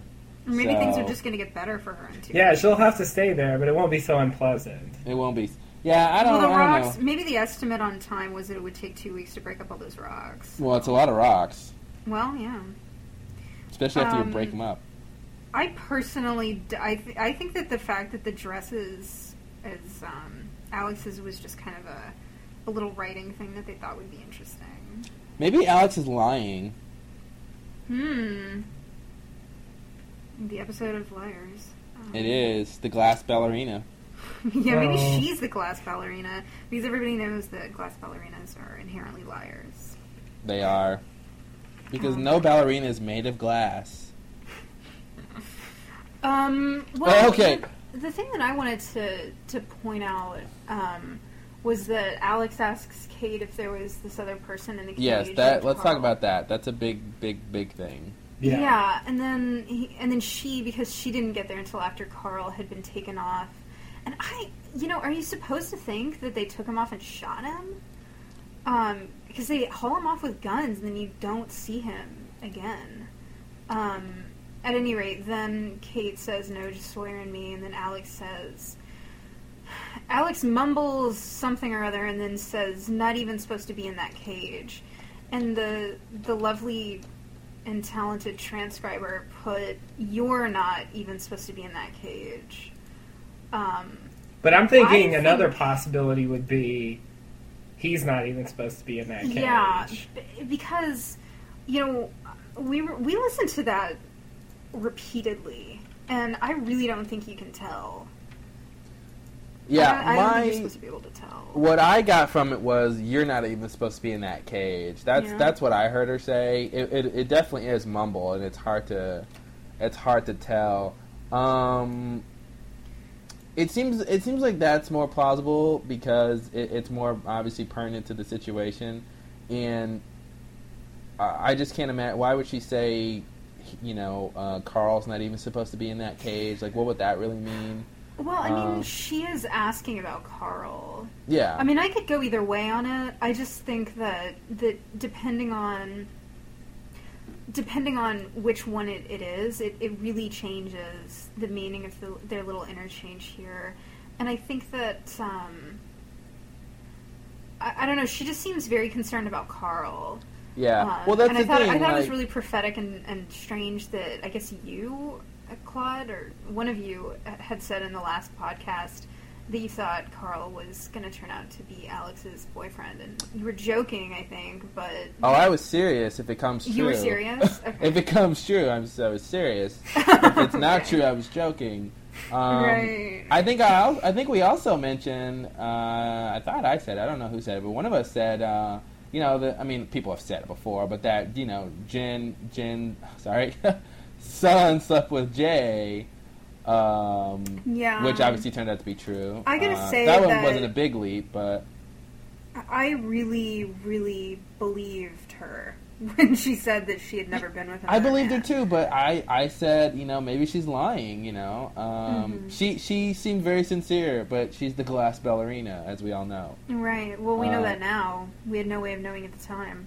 Well, Um, yeah, no, I, I think that I was I was totally duped by a combination of her seeming really sincere when she said that, and also these other medical powers that the island seems to have.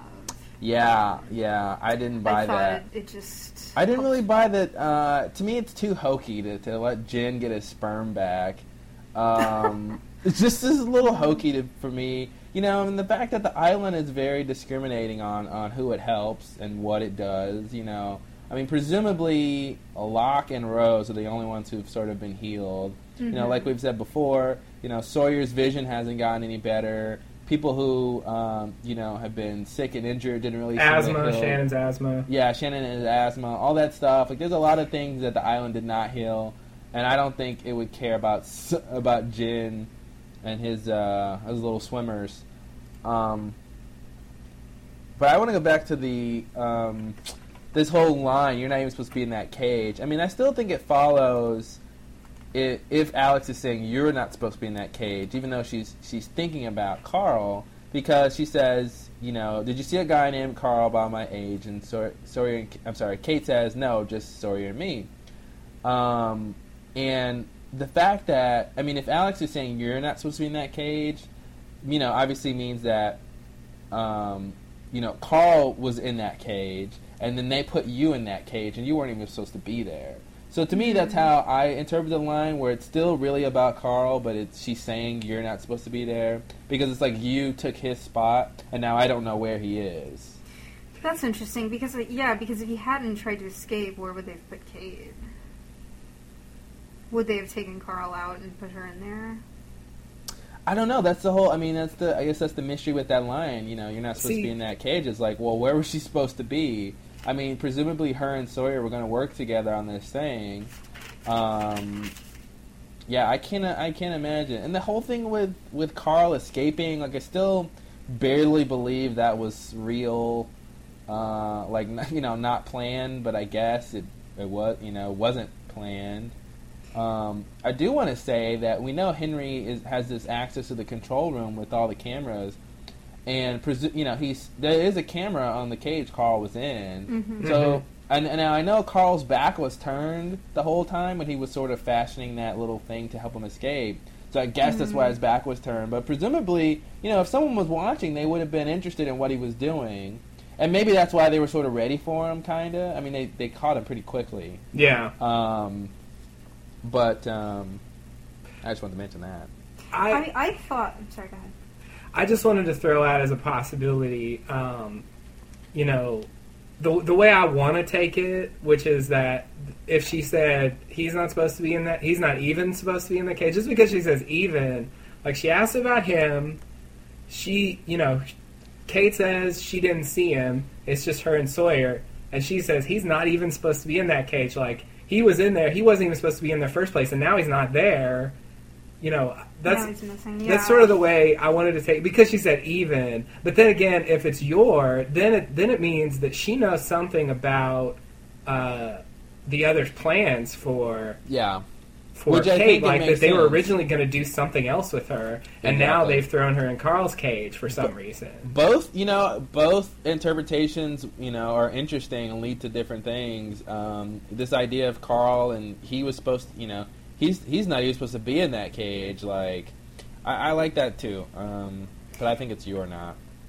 Yeah, until this until this episode, I, I really thought that Carl um, being in that cage and then planning an escape, I, I thought that that was all a setup to see how Sawyer would react to it. But after seeing this this interchange with Alex um, and Kate, I, I think he was in the cage uh, legitimately, and it leads me to wonder, obvious, quite obviously, why was he in the cage? yeah Uh, and did Alex have something to do with why he was in the cage? I think someone's pregnant Uh oh. And it's not Sun oh. yeah. No, I, I, I don't know. That yeah, I think it's really interesting to, to, to wonder what what could Carl have done to be locked in a cage.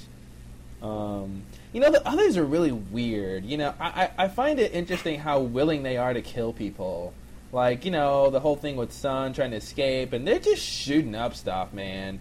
Yeah. They don't they don't really care. Like if you're in their way, they're gonna kill you if they don't need you for something else. And like, you know, and this whole thing so about do you think good. that they did kill Carl? Is that what you're saying? No, no, no. I don't think they killed Carl. No, not at all. I don't think they killed Carl either. Be- I Because missed the segue. we- then I'm, I'm confused.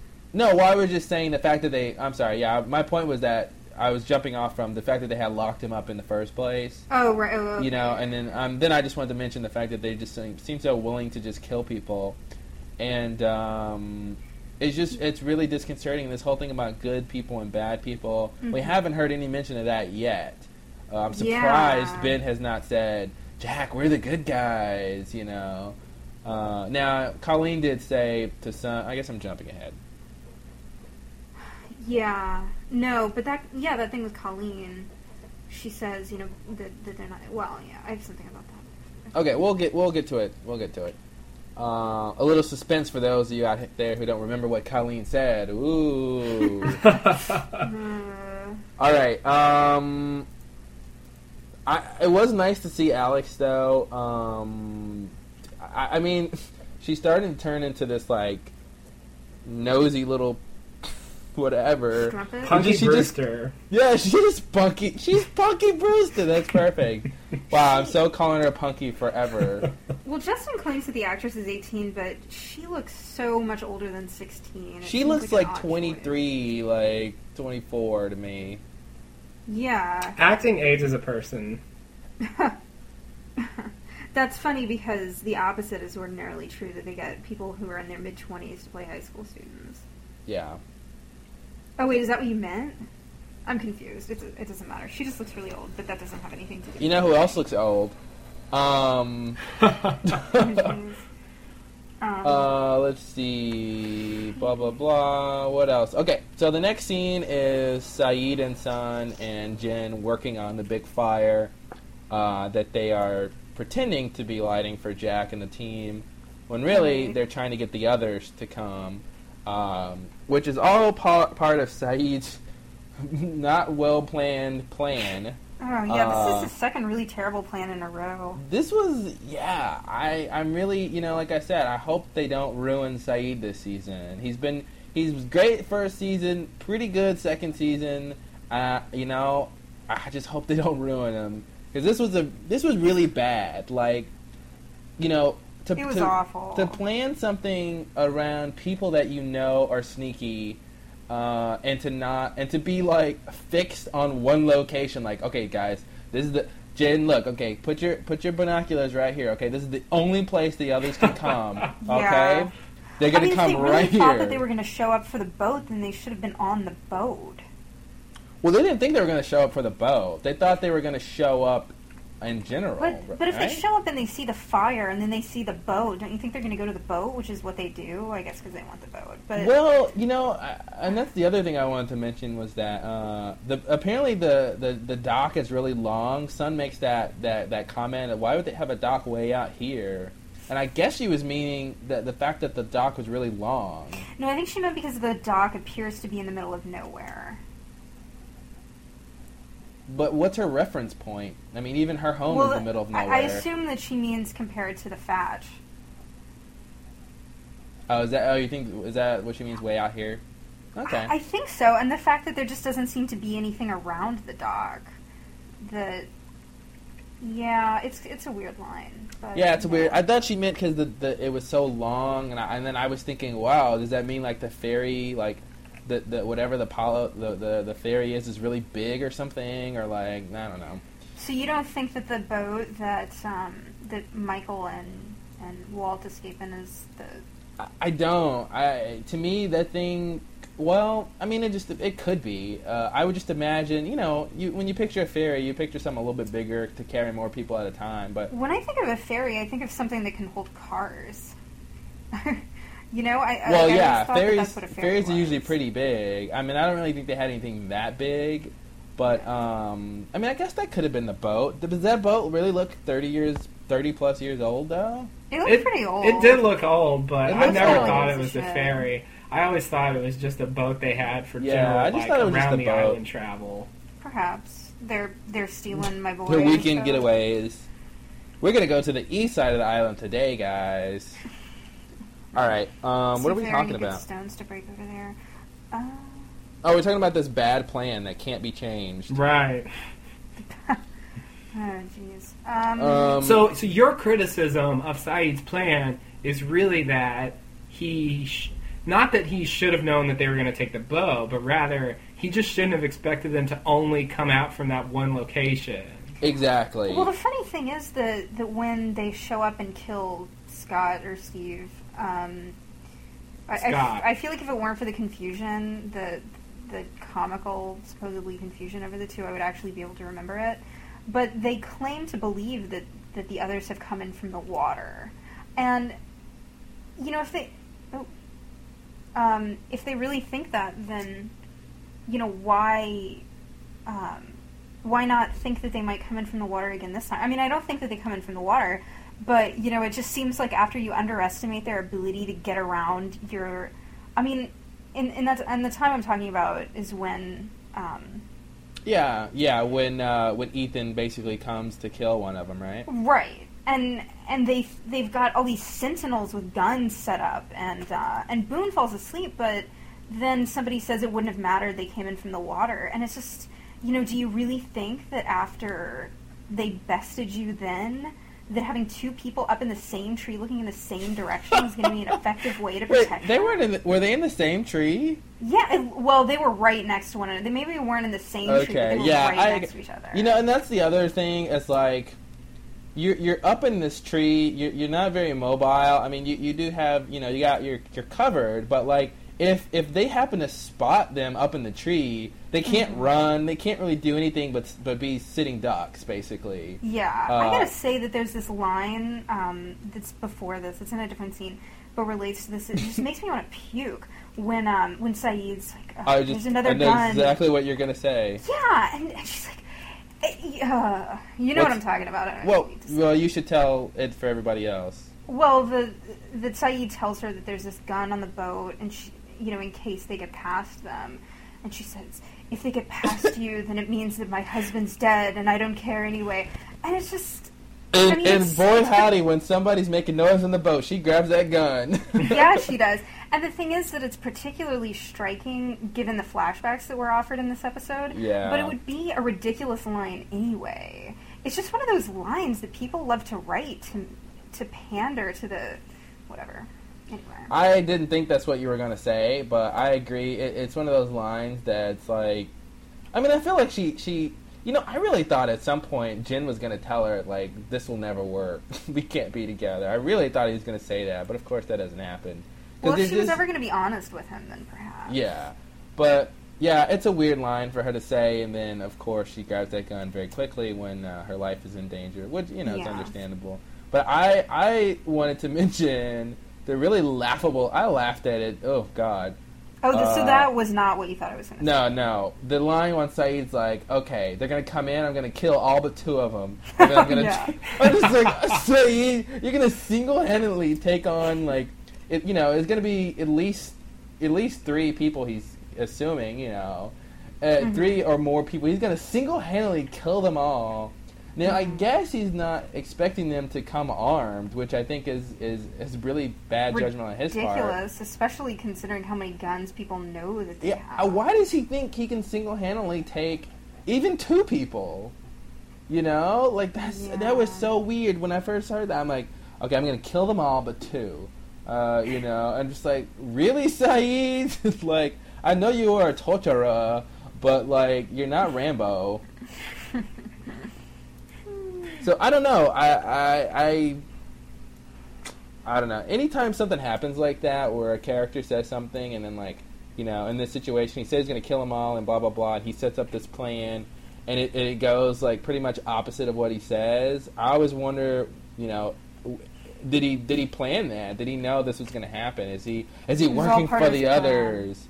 But I don't think so. But I've yeah, gotta- I, I I've- read a few people suggesting that he that he put some sort of tracking device on the boat, Oh, what? God. and that it was all part of the plan. But I don't I don't buy that for a second. That is ins- Yeah, why are would crazy. Colleen need to put? Yeah, never. Yeah, oh god.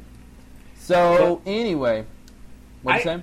I just wanted to bring up real quick uh, as a minor point the um, when you know when Jin comes up and asks for gun gun. I and don't uh, understand.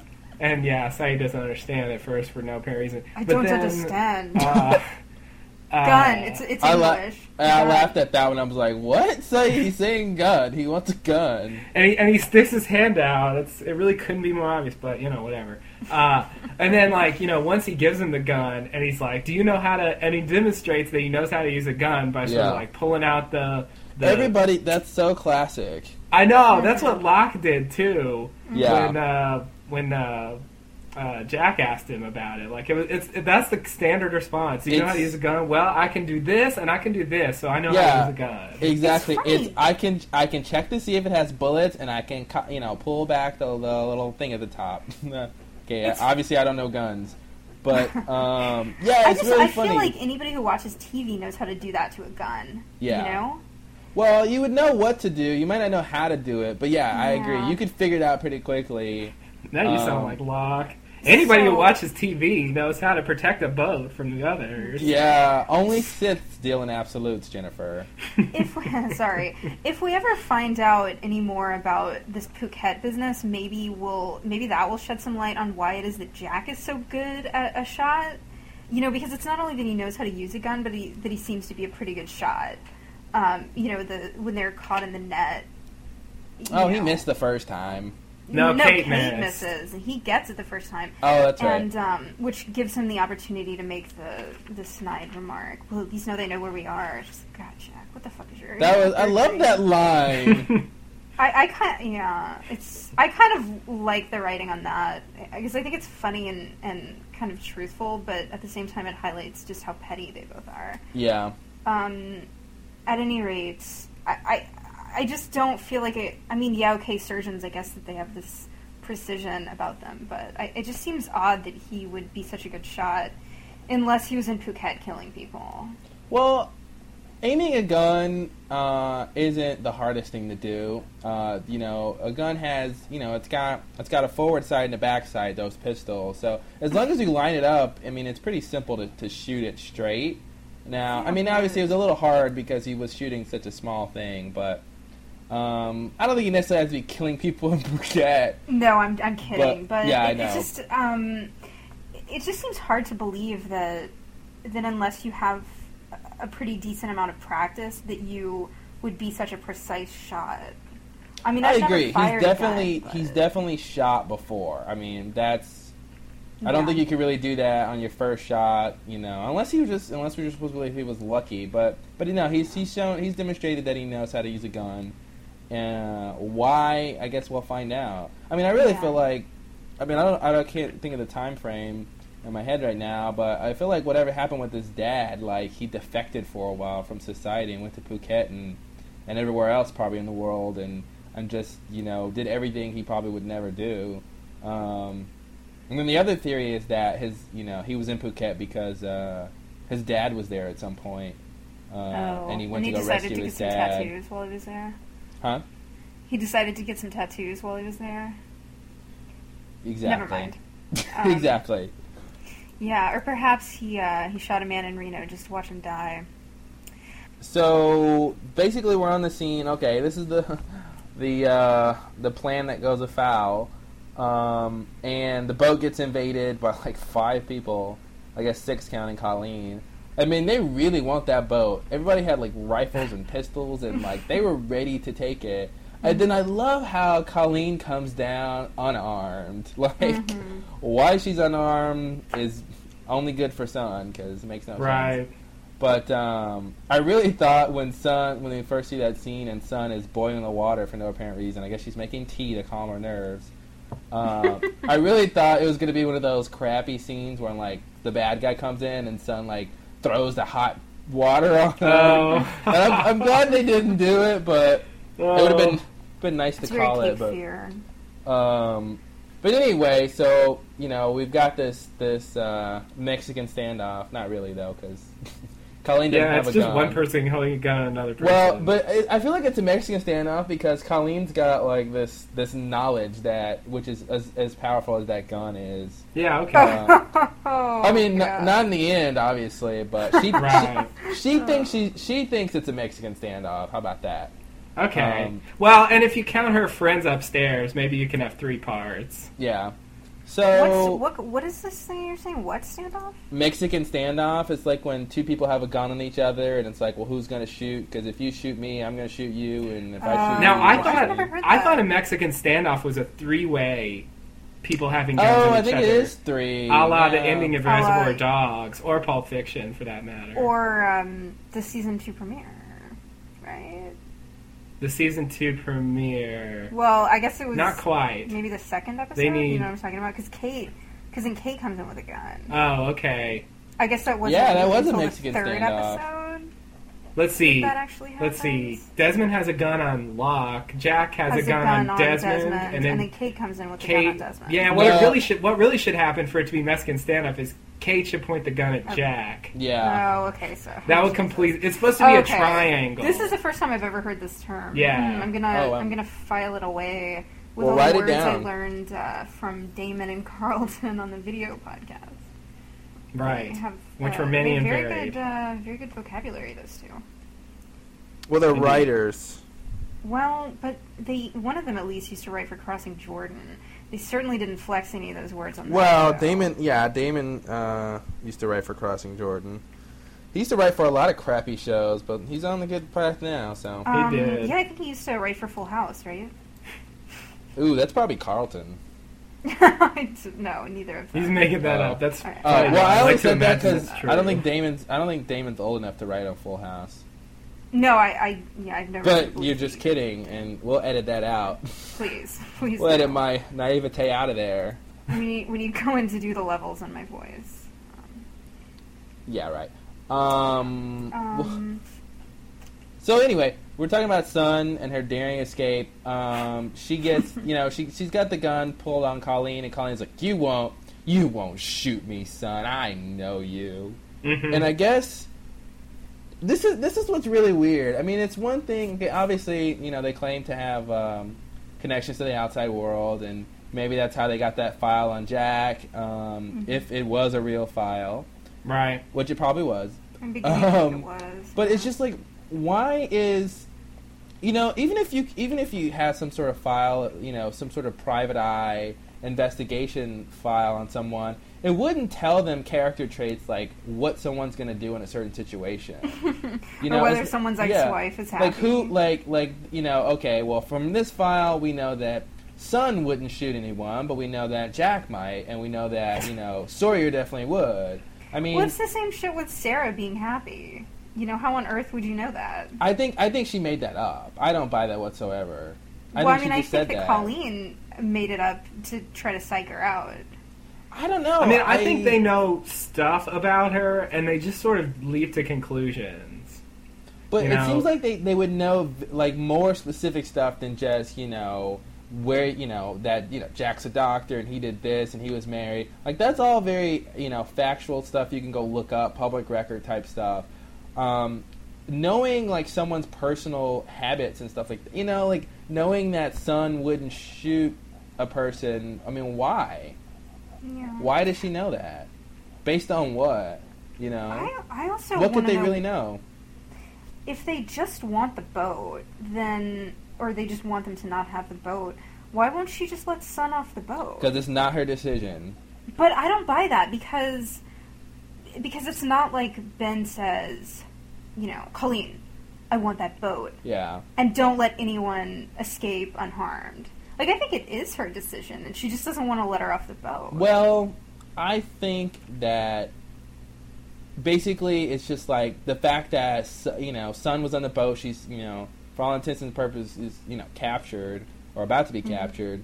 That you know she's just got to go back. You know it's it's not up to Colleen to decide what happens to her. You know Yeah. if Sun wasn't on the boat, it would have been fine. But now that she's on the boat, you know, and she just can't she can't let her go. or Um, maybe it's just understood that you know they sh- if there's yeah if there's anyone on the boat, just bring him back. I guess Yeah. it, it's just it, it seemed like the same sort of situation as later when um, when Ben says you know that Kate and Sawyer are close and they're okay, and that's all he can tell him. And uh, Jack's like, "No, you can tell me whatever you want." It's like fair enough. I that's all I'm going to tell you. yeah. But um, I, I mean, I, I just think I mean she could let her go if she wanted. She, I think she could let I her go if she wanted, but I think you know she she's following orders. There's a strict structure there, and I think that's not something that she would do because of, of you know how the hierarchy is. But I mean, yeah, she could let her go. She could say, you know, no one was on the boat, but then she'd be lying, you know. Which you know, the others don't lie. the others don't lie. At least, hopefully, not to each other. Maybe that's where they draw the Maybe line. Yeah, maybe that's what makes it utopia. Exactly. You can kill everyone. honest, because I can- would not ever want anyone to be honest to me. Maybe that's what a utopia is. It's like we treat each other very well, but any outsiders, we can kill them and steal them and lie to them. But as long as we treat each other okay, we're in utopia. Wow. The grass is always greener.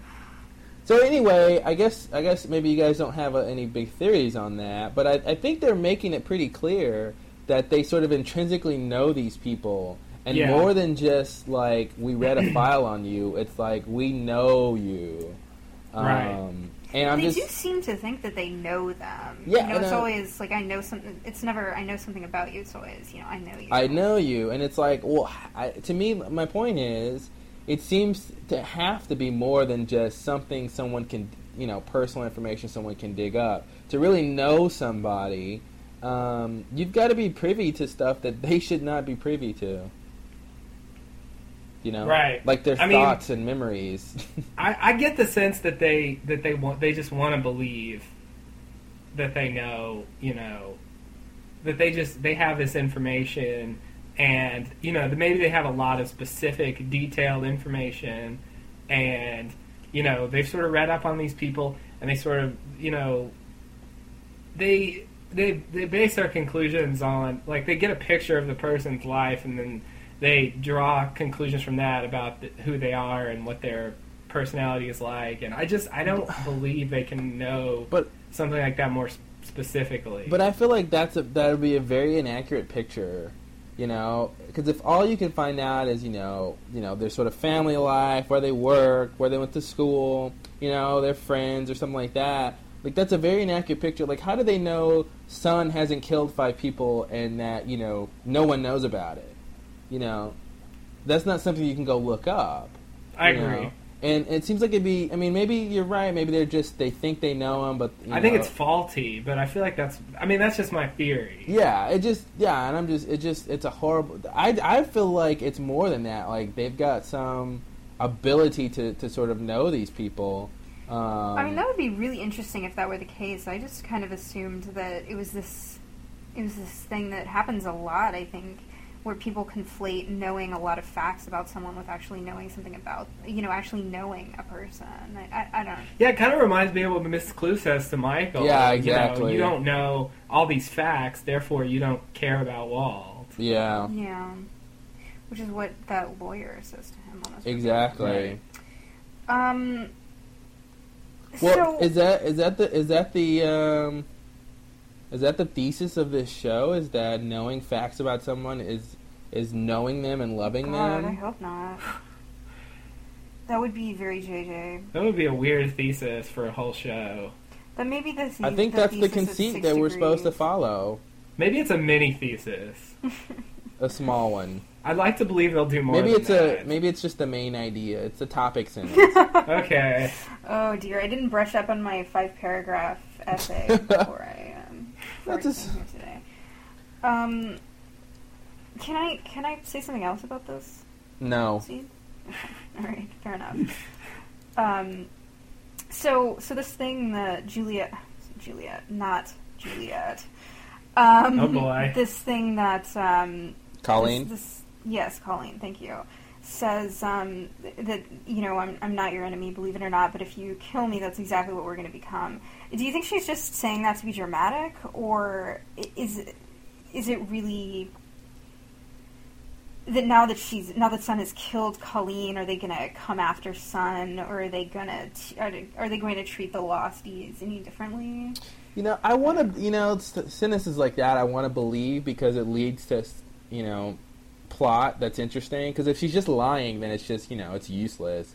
So I want. I Yeah. want to believe it. Um, you know, because they've said stuff like that before, like we're not your enemies, Mhm. and I mean, I think. You know, if they don't, if they don't have the perspective enough to, to, to look at it from the Losties and say they probably do think we're their enemies already. I mean, they really Mhm. should think that Right. uh, from at least what's going on now. But um, oh, I, so yeah, your answer to your question, I want to believe it. I, I think she was telling the truth that okay, if you kill me, you know, y- basically it's like, Sun, you know, we don't want you. We, you know, we don't want to really have anything to do with you. Uh, but if you if you kill me or any of us, we're we're gonna be coming after you. So I think that's what she means.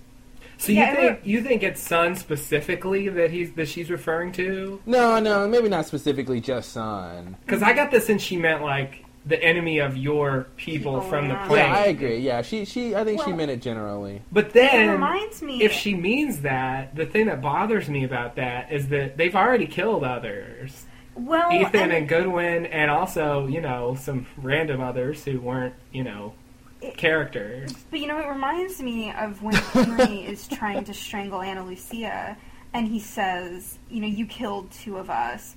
And presumably, he's. Ta- I mean, that that's really weird because Ana Lucia, if I'm not totally forgetting something, has only killed one of the others. No, he, he she, she she killed another faceless other in one of the uh, one of the uh, kidnapping attempts. Oh, see, I thought. Well, no, okay. that's oh, where she you're got right. the yeah, yeah, yeah. She got the list. Okay, never mind. yeah. I thought. She, Okay. Wait, how many did? I thought she only killed that one guy when she got the list. No, And she, Goodwin. She kills Goodwin. Well, but he said you killed two of us, didn't he?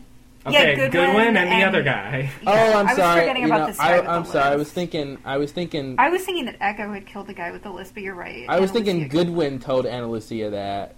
That's why. I no, was, no, Oh, no, no. Hen- Henry, Henry, says yeah. that. back in the Yeah. days of Henry when he's choking her, and so, you know, it, it, it seemed like it seemed like he was choking her because she killed these two other. And that's what she says later to to Mike. You know, he tried to kill me because didn't she say that he tried to kill me because I killed two of them or something? Did, I did she say? remember I thought. Oh, I know she said I I want to kill him because he. I, I don't know. I- Well, she should have said it. Would have been good. She would've she may very well have. I just Um, don't remember. You, so, Justin, what was your point? You, you you had a question, and I had an Oh. answer. Oh, It was about uh, something about the. Oh, s- about coming after them or something, or killing.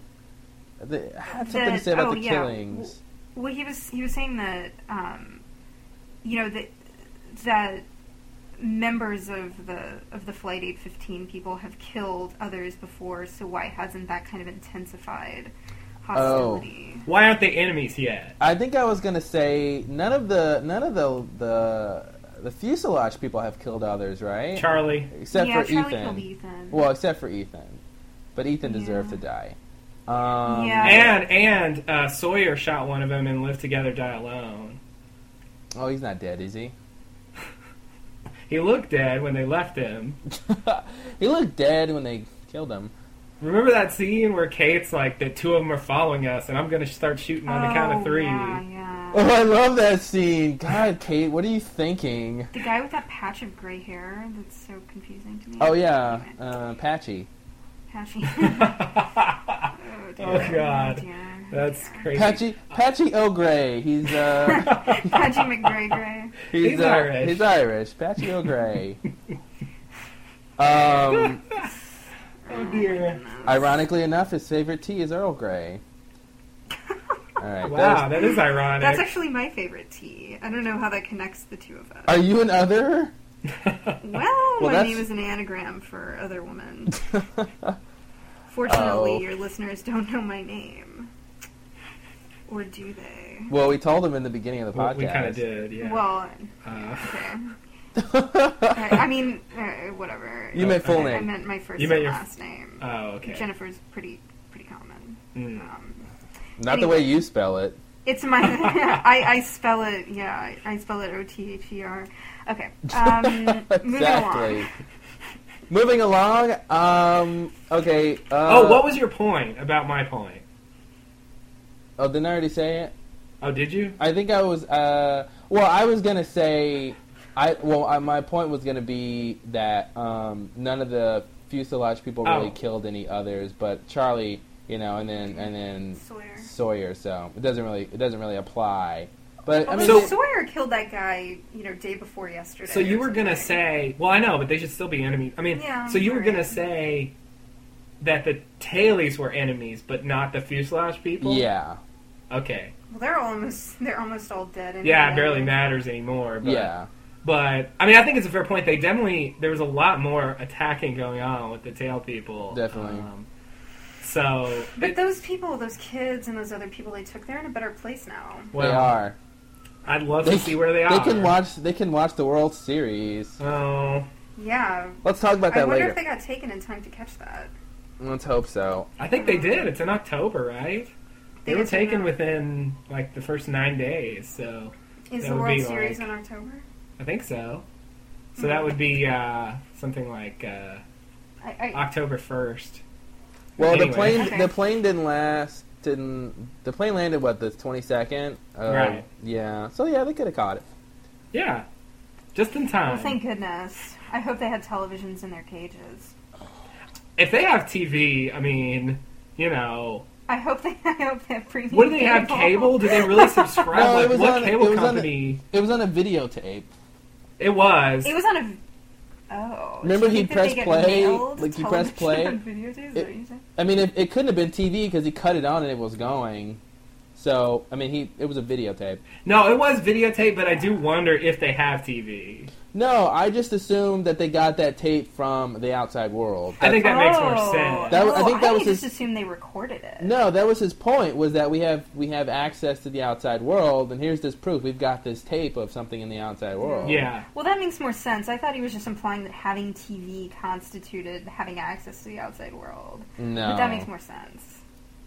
Yeah. Okay. We're all we're all about making sense on this podcast, so yeah, I as much as possible. Um, okay, what what scene are we on, guys? Um, We skipped one. Um, the one where. Oh, So should we go working. back to We- Sawyer's attack? And yeah, yeah, we all skipped that. that one. I think that there's some things to say about that. so yeah, so this is a scene where we're back to watching Sawyer and Kate uh, break rocks for no apparent reason, uh, while while like Pickett and Juliet just sit around in the little shade and like It looks- watch. So I, I think it looks like they're looking at, at at something, and I really want to know what they're looking at. It looks like a blueprint, or Yeah, yeah. There's a couple people who uh, I've seen people in the background too, looking at like blueprints and plans. I mean, it looks it's very convin- convincing that they're building something. I just don't believe it. I, I- yeah, well, I, I was about to say the same thing that that hurts my case that they're not really building anything, but I really just don't believe it. I mean, if they would if they would build the fake camp and they would do all these other things, I totally buy that they would get some fake blueprints out there. Yeah. I, I want to believe they're building something, but I know what you mean. It just seems it just it just reminds me of like the church exactly. The church, maybe? It just seems like one of those things where they're going to do this and then just Until stop, they don't need it anymore. and then they'll just stop and just never refer to it again. I was going to suggest maybe they'll they'll send the rocks down to Eko. So Sawyer and Kate, um, they're breaking the rocks and doing that whole thing, and then of course uh, Sawyer couldn't help himself. I mean, Kate is all hot and sweaty and dirty, and, uh, and oh, well, and- but before that happens, he gets Oh. the sorry yeah, no, yeah, the water thing, right? the water thing. Yeah, Juliet's drinking the uh, the uh, Ozarka water that they got, um, or maybe it's uh, maybe it's Fuji water. It's probably Fuji. I mean, it's it's Dharma water. oh Fiji. Sorry. Uh, What are I you think- talking Is it about? I Fiji think or the brand of, of bottled water. I think that there might actually be both, but I'm I'm fairly certain that it's Dharma brand water. Oh, okay, you're right.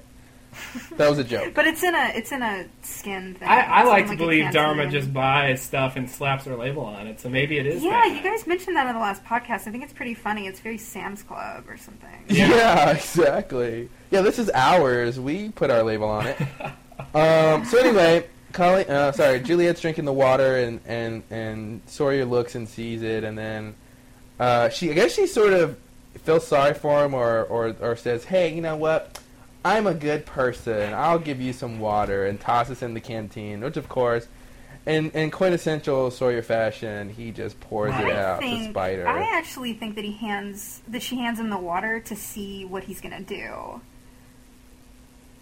I know why you think that because she's well, got that look in her eye, Well, and because of all these right? interactions that he's had with Jack and and you know this this power play that happens between him and her, and you know. It, Obviously, there's a practical reason why in the first episode she has him go sit down before she'll go in, but it's also there, there's this element of submission, and I think that that at least for the viewer, that sets up a really interesting moment where you see this this defiant nature in Sawyer, where Jack is still kind of ha- has been kind of defeated. Mm-hmm.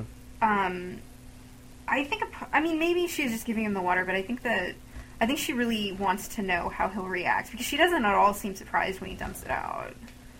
Well, that's the thing. If she truly knows him, I mean, maybe she doesn't know him, but they seem to know all of them. Mhm. They've probably been all, you know, um, there's probably some big dossier on all the losties. Dossier. Um, Love that word. thank you. Maybe I'll get some points for that word, huh, Justin? Um, Three. Three? Okay. I think it deserves five, but that's okay. Um, so I know the presumably, word, so presumably they've been briefed um, on all of them, so they all all the others know all of our little losties, or at least the ones who are at their camp. Um, my point is, if she really knows Sawyer, she knows what he's going to do with the water. She knows he's not the kind of person that would take it. So maybe that's why she's not surprised. Um, my own take is that she gave him the water because she thought he was going to drink it. And when he didn't Yeah. drink it, she was like, "Well, now what do I expect? It's Sawyer, you know." yeah. Um, so I don't know I- yeah, if it was really how a I test. it.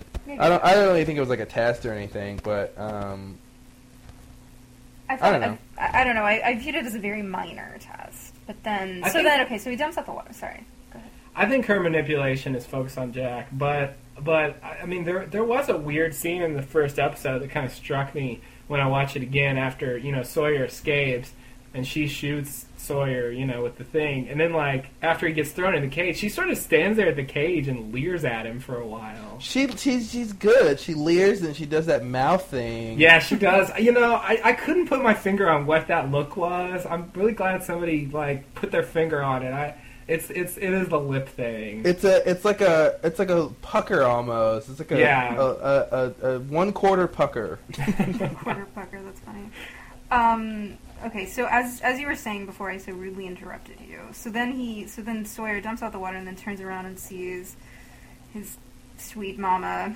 oh yeah, come on, Katie, break them rocks. Oh God. Um, So yeah, uh, he sees he sees Kate and he just can't hold back any longer, and he plants a big one on her. I love how he grabs her face, and to me, it's like I expected him to go, "Me Tarzan, you Jade," like you know, because they're all sweaty and dirty. He's got the long hair, and he just grabs her, and like I'm just like, wow, he could they they could so star in a new Tarzan movie.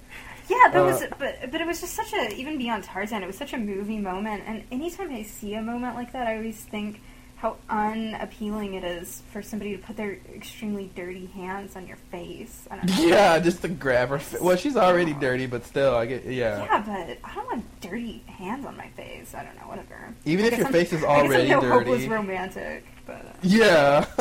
well, you, my dear, will never be kissed while breaking rocks.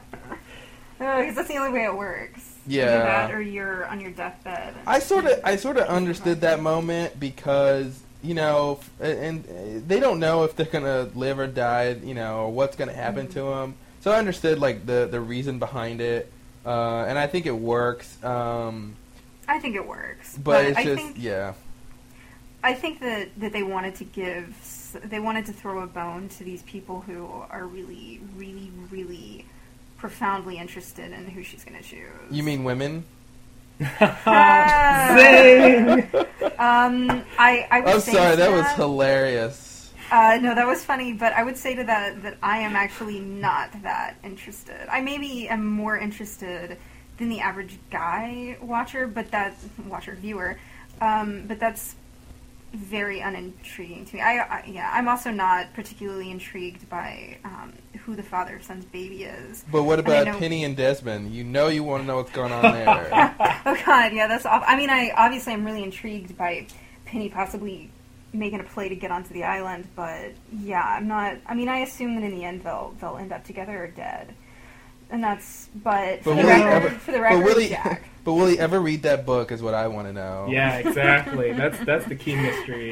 You know, uh, I, I the the only thing about the kiss that disturbed me was not the dirty hands, but the fact that they had slept all night and definitely hadn't brushed their teeth. And I Oh, was thinking God. about Here comes Doctor Hygiene. How nasty their math. I mean, well, apparently was. she tastes like strawberries. Yeah, you yeah, know, you know, there's a, whatever. but, He but should've- there's a big bowl of strawberries sitting on the table where she's having breakfast. I, exactly. I And think that me means think that she did ate. eat. Man, I don't think she tastes like. Even if she had strawberries the previous day after a night, she's not, she's not going to taste like strawberries anymore. she's going to taste like but- bacteria. Oh, but he's just Well- trying to be nice. Yeah, I think I think it's like you taste like strawberries and gingivitis. Like, yeah, exactly. Maybe she's got some uh, she's got some strawberry lip balm that uh in, it was in the was dress. Alex's. The dress, the dress has a little pocket, and it was Alex's lip balm.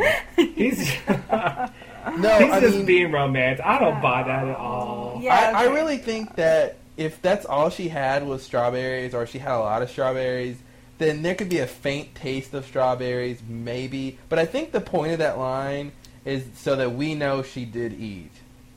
Uh, I think that's that's really the point of that. Uh, maybe Besides maybe the so, romance. because it, she did eat a fish biscuit after she got back from from breakfast. So I mean, it seems like even if she did eat those strawberries, she wouldn't still taste like strawberries.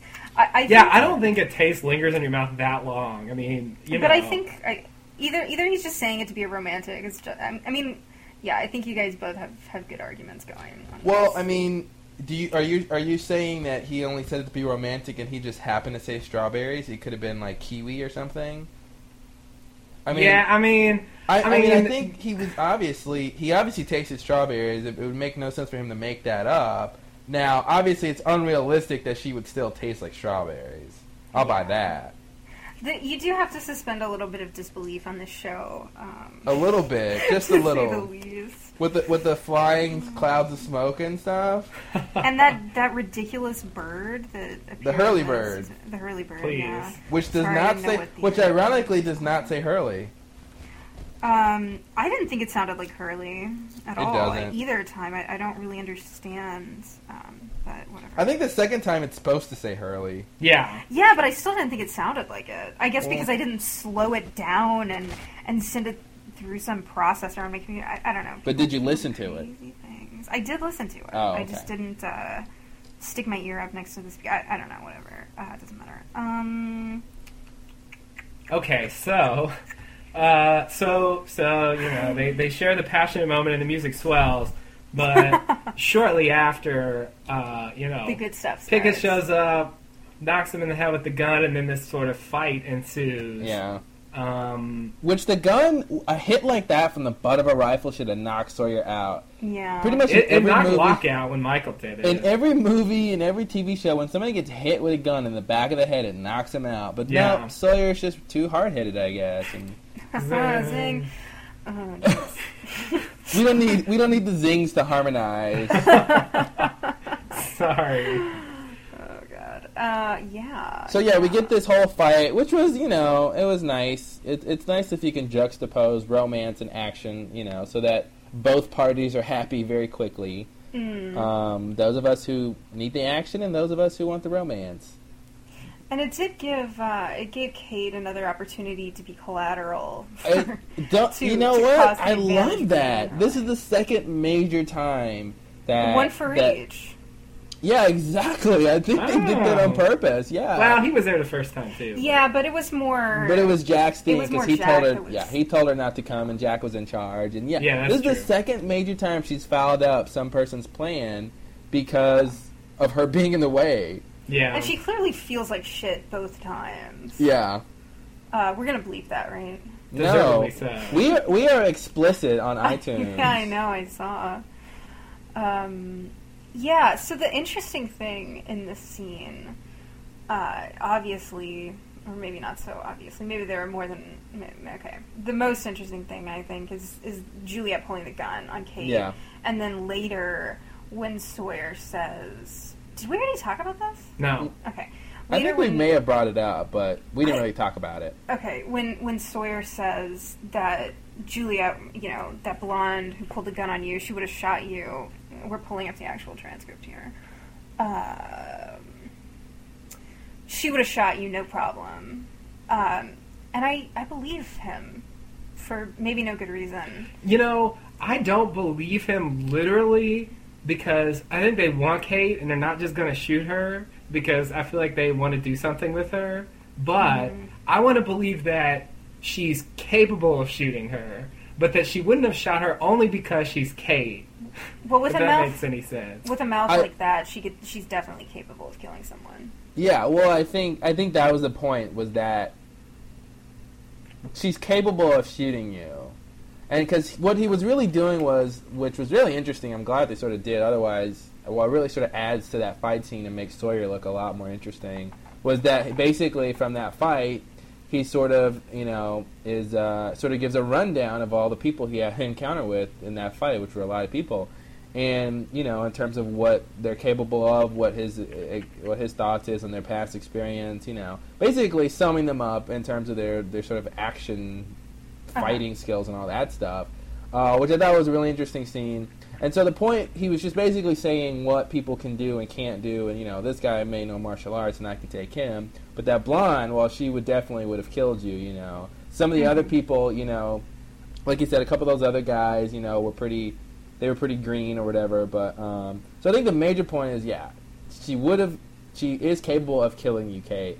Uh, but yeah, I agree that she she probably would not have killed Kate. See, that's the thing. I don't. If it was Ben, I would be like, Ben is probably capable of killing Kate, but probably definitely wouldn't have killed her. you like that? Probably, definitely, maybe not. Would have. Uh, I don't think Ben would have would have killed Kate, but I think in a situation like that, um, Juliet w- is more capable of killing Kate because I don't think she's 100% on board with what Ben's doing. So I think she would have killed Kate and just dealt with the consequences later from Ben.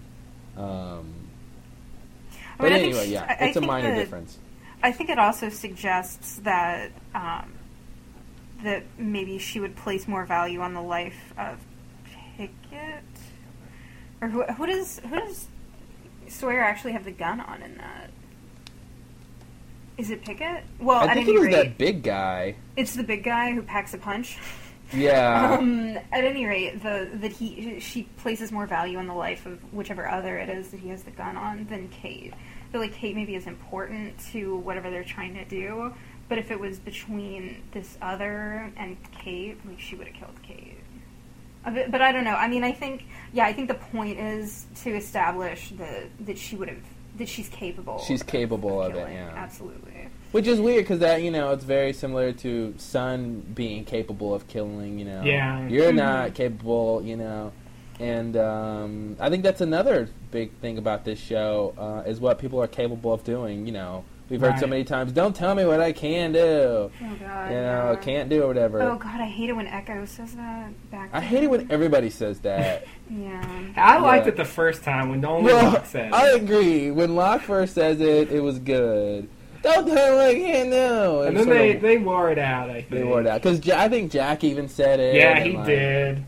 Everyone's He did. He said it. He said it about Boone saving Boone. Everybody's had a turn on that phrase. Yeah. Everybody that has to do something. It's like So- it's like it's like Sun. Everybody gets a turn. oh, Oh, zing. that's great. Um, Sorry. Yikes. I apologize. that was bad. Yeah, that's so. I don't know. Rude and lascivious. How lascivious. rude. Anyway, I since this sort of blends seamlessly into the scene between Kate and Sawyer that we sort of already talked about. hmm Um, I also want to bring up the thing he says about that he says. Um, oh boy, how does he say it? I'm guessing most of these boys have never seen any real action. Yeah, yeah. Being Yeah. a con man does not action make. Well, okay, now that's a fair point. But what I wanted to say is, like, is that true? Like, are the others really not as, you know? I 100% agree with what Sawyer says. I don't think they have seen action. How? I mean, from what we know, from what Ben sort of says, they at least you know you can assume that they've all been there since the, you know their whole lives. They lived in pretty much obscure oblivion. Uh, what need would they have had, you know, to, to have like combat, physical, eh, you know, experiences like that? Um, yeah, I, re- I I believe what he's you know sometimes obviously a lot of times in the show when characters say stuff like this it's they're talking to the audience and I think they that was I believe what he said that exactly what he said you know some of those people ha- haven't been in, in, a, in, a, in even a bar fight or something like that and if you if you watch that scene um, the little action scene look at some of those guys and how they try to attack Sawyer and I think you can tell uh, I think they, they make a point of having a couple of those guys sort of nervousy and fumbly and like not really even the big guy like when when Sawyer goes with the big guy like the big guy just seems very like he doesn't he's not he doesn't seem really threatening other than the fact that he's big. And then, but then of course he he knocks you know Sawyer out in the end but um, so yeah to answer your question I think what Sawyer says is absolutely true Yeah, but then, well, then it calls into question. I mean, I felt like they had seen it because of however they got to be there all alone. I feel like they, I feel like something has happened in the past where they've had to sort of fight people. Um, Why? Like to break off from Dharma? Well, why? I mean, why not? How did they just get there by don't themselves? don't pull a Locke and jack on I had me. to. You backed me into a corner, and so I just decided to negate what you said. exactly. Why? Well, why not? I mean, I guess I guess the for why it's because I don't see I don't see how they just end up there by themselves without like you know Why would they need to fight though? I mean, I can see like you know Dharma was there doing experiments, and these are the, the Dharma children, or or just specifically the people who were in the in the utopian experiment, and uh, and then Dharma pulled out and left. You know, I don't I don't I don't think there necessarily has to be a big. Now, obviously, it's more dramatic if there's some big like war or there's some big whatever. But um, you think Dharma would just leave their stuff? I mean, obviously they did, but you know maybe the maybe the sickness killed all the Dharma scientists? I don't know. okay. That's What about- possible. I hear someone in the audience saying, "What about the vaccine?" I agree, but I don't know. Maybe the, maybe the sickness killed them uh, before the vaccine, you know, uh, was done or implemented or whatever. I don't know. I'm just saying. I think there's room for it not to be a big thing, and even if there was a big fight, you know, whatever. I mean, obviously, I think most of the people who get to go on these uh, expeditions that the others do are the ones who are more sort of combat ready. Um, but I don't. But I think you know. I think most of them are just regular people, you know, who enjoy a good book book club meeting, you know, every now and then. right. And a nice. Well, I mean, I agree. muffin. Like the old woman at the book club, I, I doubt she's you know ready to fight anybody. But You know who I think that is, right? Eleanor Roosevelt? Karen DeGroot. oh, Oh, dear. How, Really? how you like that for a crackpot theory? Yeah, that is a crackpot theory. uh, God. I guess she wouldn't be Are that you old, basing that right? only on her age? Well, yeah. I mean, that lady looked older than sixty, right? Yeah, she looked to be well, maybe sixty-five, maybe seventy. She was she was pretty old looking. She's. I think she's a little too old to be Karen, but not by Yeah. much. Karen seems pretty young in the video. they they Well, were yeah. supposed to be doctoral Well, candidates. she- I think- them- I think. I think Karen was probably early thirties in Yeah? the video. Yeah. I wouldn't would- say so. One one could be a doctoral candidate in, in one's mid twenties, right, Justin? I think they could. Uh, she just didn't look. She didn't look twenty five to me. yeah, I agree. I'd have to go watch it. I agree, now. but based on what they said about them, no, I I mean she does look to be more like mid thirties, which I guess would make her approximately sixty. Yeah. Um, but uh, but she's not blonde. The old woman isn't. So well, wasn't what her? color What is color was her hair? I thought it was gray. well, Grey's not. I, I thought I thought it was like red, but I'm crazy. Maybe. Hey, does you don't think they have hair I'm sure they dye hair there? dye. Well, I, I understand, but They ship it in with the poison soup. It comes. It comes on the. uh It comes from the supply drop. oh okay. No, I Dharma- believe they have hair dye. I just, I mean, I don't even think you believe that's Karen DeGroot, but uh, Yeah, I don't. somehow I feel Hey, the need hey. to explain why. if if it is Karen DeGroot, I said it. yeah, exactly. Yeah. If it's not Karen DeGroot, I didn't say it. Okay. Um, You speaking of other things I said or didn't say, um, we, are we done talking about this scene? Oh no, there's one thing I want to mention. Um, in, in the scene when when they cut to Kate and Sawyer back in the cages, there's animals howling in the background. Yeah. I don't know if you guys noticed. Um, I can't pinpoint what kind of animal it is. It, it's definitely something sort of big. Um, uh, I mean, it could be a bear. It, it's really. I mean, I'm not a zoologist, but What? I know it's on my business card. But yeah, that's um, not why I thought you were a zoologist. Wow, wow. Um, yeah, you guys should watch that scene again. And for those at home, maybe there's people who uh, who are zoologists or veterinarians who can sort of uh, pinpoint. An open call to zoologists everywhere. Yeah. If For anybody anyone who knows wants what kind to of make up a really sweet whisper transcript on a, on something that is actually an animal howl. say that again. Nothing. okay. It, it was it was a re- it was a s- a reference to the, these ridiculous whisper transcripts that people come up with out of absolutely nothing. Oh, people are trying to transcribe the whispers. Yeah. Yeah, on on Lost Links, there's a section of whisper transcripts, and uh, I mean sometimes you know the whispers are, are there, and Yeah. okay, they try to transcribe them, but there's a few scenes there where they claim that there's whispers in the background of these scenes where you just can't hear them at all, like like they're buried in the audio, and they have this weird like audio clip where they sort of alter the audio, and you're supposed to hear these whispers, and they have a transcript. I think of that's them. I think that's Carlton and Damon saying, "Hey, we need to do this scene again. We got a script change." Yeah, it's pretty bizarre. Um, there, there's one they that they did that we just saw earlier today um, that was um, supposedly going on when Sayid is interrogating Henry, and you can't. We listened to the MP3 because you can't hear any sort of whispers when you actually just watch the episode. There's not. I mean, it's not a scene where they're out in the woods and then all of a sudden they're surrounded by whispers. It's just Yeah. a, this scene where they're in, in the hatch and uh, yeah. So it's did they strange. did they basically just turn the audio up really high or something and, and Yeah, mess with the think they kind of levels? slow it down. They added some sort of filter or some sort of like effect to the audio to, to try to bring out the whispers from that, that were supposedly buried in there. I really couldn't hear. It's probably anything. just production, though. I mean, you know, But it obviously it's sounds like supposed. garbage. I mean, you should go check it out. I'll listen to it, but I mean, at the, I, I would chalk it up just like the handler thing, like somebody whispering on set or something. They should have been Mhm. quiet, but they were whispering, and Mhm. and it picked up and barely. It doesn't even up. sound like whispering to me. It just sounds like noise. I mean, it doesn't sound like anything the way that they filter it. But anyway. What does sound like something is the animals howling in Here the we go. background. Yeah. So I didn't hear the I- animal howling, so Yeah, Um, it howls. It howls. A, it howls like three or four times, maybe in the very beginning of the scene.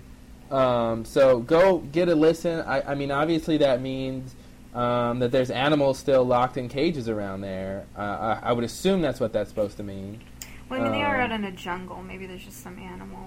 I mean, it could just be some animal, but I, I, I feel like it, we haven't really heard animals do that before. You know, like too much. So I feel like they're making a point that there's other animals there, but who knows?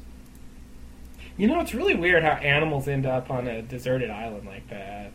I mean, I understand Dharma brought a bunch of animals, but But there must have been indigenous animals. Well, it's, it's Darwinian. yeah, I know. I just I think that's crazy. I Did you know they nothing to do just they just discovered a new bird? It's continental drift, man. I guess, but I just Pangea. There's uh, animals there. Anyway, sorry. All right. Um. So I'm just amazed. we have quickly we have the the the Jae funeral scene. Oh well, we didn't. Did we? You already talked about Jae killing himself. Yeah, Uh, we've got the Jae funeral scene. There's not much to talk about there. Um, did we already? Did, did we discuss? Was this off podcast when we discussed uh, Sun, uh, Mr. Paik's Paik's uh, relationship to? Uh, no, that was on podcast. No, yeah, we- we- we addressed We that. We beat that horse to death. Oh, uh, yeah, I, I knew it was a long conversation. I was hoping we recorded it. Good. So we don't have to talk about that. Um, the next scene is when uh, Sayid and Jin and uh, Oh, and Sun are, are they're defeated. The- uh, Uh, they this didn't- one they of don't have the boat. Scenes. What'd you say? It's just one of these groan scenes where you watch it and the viewer's just like, oh, jeez. Man, you know how long it's gonna be? I think it's gonna be like season five before they get back to the camp. Like they've got a long walk ahead of them. Well, I guess it's not Yeah. that long. It should be like a week. It definitely would have been faster on the boat. how can it be a week? Like, well, because didn't isn't that how long it took uh, uh, the tail? Se- I think that's how long it took the tail section people to get from where they were to. Right. but they're Well, not walking they're not from the where same the tail place. section were. Well, but if they're, one- they're they're on the north side of the island. They're they should be close. If one wanted to figure that out, you know, one would go back and look at um, three minutes. Three and minutes, See yeah. how long, like how long was Michael walking before the others grabbed him? And is that Pickett that's peeing on the tree? I think it is. Yeah, It yeah, I is. think it is. And so then add that to how long it takes them to actually make it to the fake camp. I don't think it's going to be a week. I think it's probably a couple days. but they're not even at the fake camp. Like in Live They're Together, Die not. You're Alone. right. You're right. In Live Together, Die Alone, the the group Michael, Jack, Sawyer, and Kate and Hurley, uh, they embark from the main camp and they arrive at the dock. I know the others sort of take over at some point, but they were. I mean, they didn't spend the night at all. They they got there Well, in the they- space of a day. They Well, definitely run could not. really they fast. definitely could have not have walked to the Pala Ferry in a day. If that happened, then that's that's obviously an error, man. There's no way they could have walked there in a day. That that thing that I mean that that that ferry's way further away than that. Has I think they're taking some liberties with the They- geography of the yeah. I think they're taking liberties, or maybe Pretty you know they didn't. We didn't see any night scenes, but it was they just picked up the next day or something. Yeah, there's no way that that that place has to be a couple days away. I'm thinking more like a week because they're e- they're even further from where Michael was. I mean, you know, at the at the at the fam. Well, let's just hope that the bumbling trifecta of Sun, Jin, and Sayid can run as fast as uh, Oh God. Goodwin. Uh, We'll and then see. they'll be there in a couple hours. So basically, after that, we, we have the Sawyer scene, Sawyer and Kate scene we already talked about, and then we have the, the probably the best scene, right, of the whole Hello. episode. Ben comes to talk to Jack. But before why he- that happens, we do get a brief glimpse of, of Ben sort of listening in on the Sawyer Kate conversation Mhm. yeah. with clear audio, I must say. I mean, relatively clear audio.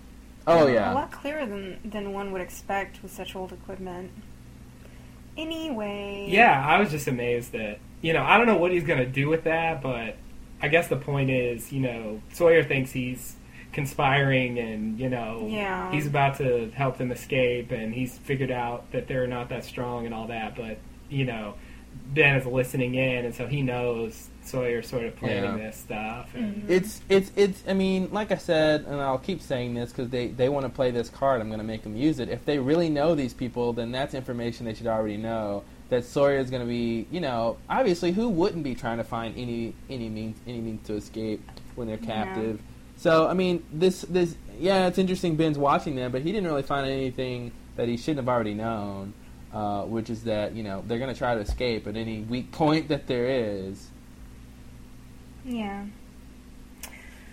But I think I just want to point out. I think this explains why in the last episode, uh, uh, when when Jack attacks Juliet, when she comes in to give him the food, and then you know Jack tries to make her open the door, Mhm. and then Ben shows up. I think like it seemed really weird to me that he just showed up out of nowhere. I feel like he was able to do that because he was watching. Yeah. Well, and it might also be why Juliet appears right as Sawyer is making his play to escape.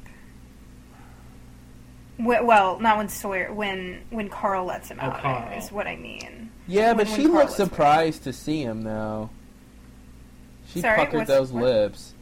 Um, yeah, I mean, I guess that's the room that he, that that Ben hid in when uh, when he wanted to let Sawyer, I mean Jack and uh, Juliet die from the flood. I guess yeah, that, yeah. I guess that's the room he went into, Mm-hmm. Yeah. uh, which would have sucked because I mean, from what we've seen, that room is small, and like if that place fills up with water, Mm. he's stuck in there. Yeah. But I, maybe Well, uh, uh, Colleen climbed in from the top, I think. So I think there's a way out. Not from the top of the Oh, control yeah, that's- room. No, I think it is. They were in the control room? Uh, yeah, because you Uh, see yeah. the TVs in the background in that first scene. Yeah, it's when that soup thing, uh, that soup interchange Oh, happens. I thought they were just like in the hallway. No, she goes up and she knocks on the door and he opens it. And I noticed Oh, it because right. I thought, you know, if, if he knows that she's just left Jack's room, then why doesn't why doesn't he open the door to make that little Well, I think she- comment about he- soup?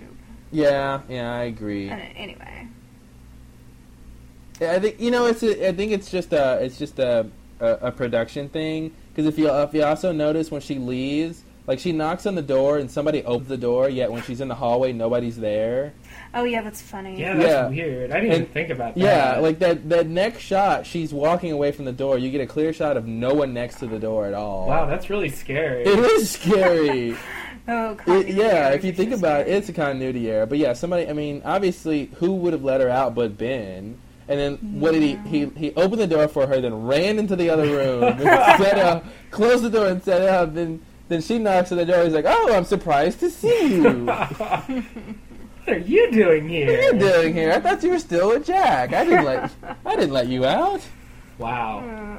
Yeah, it's really weird. Um, but anyway, my big question is, uh, why does he bring his own chair? He didn't really sit in it much. Oh, I love that.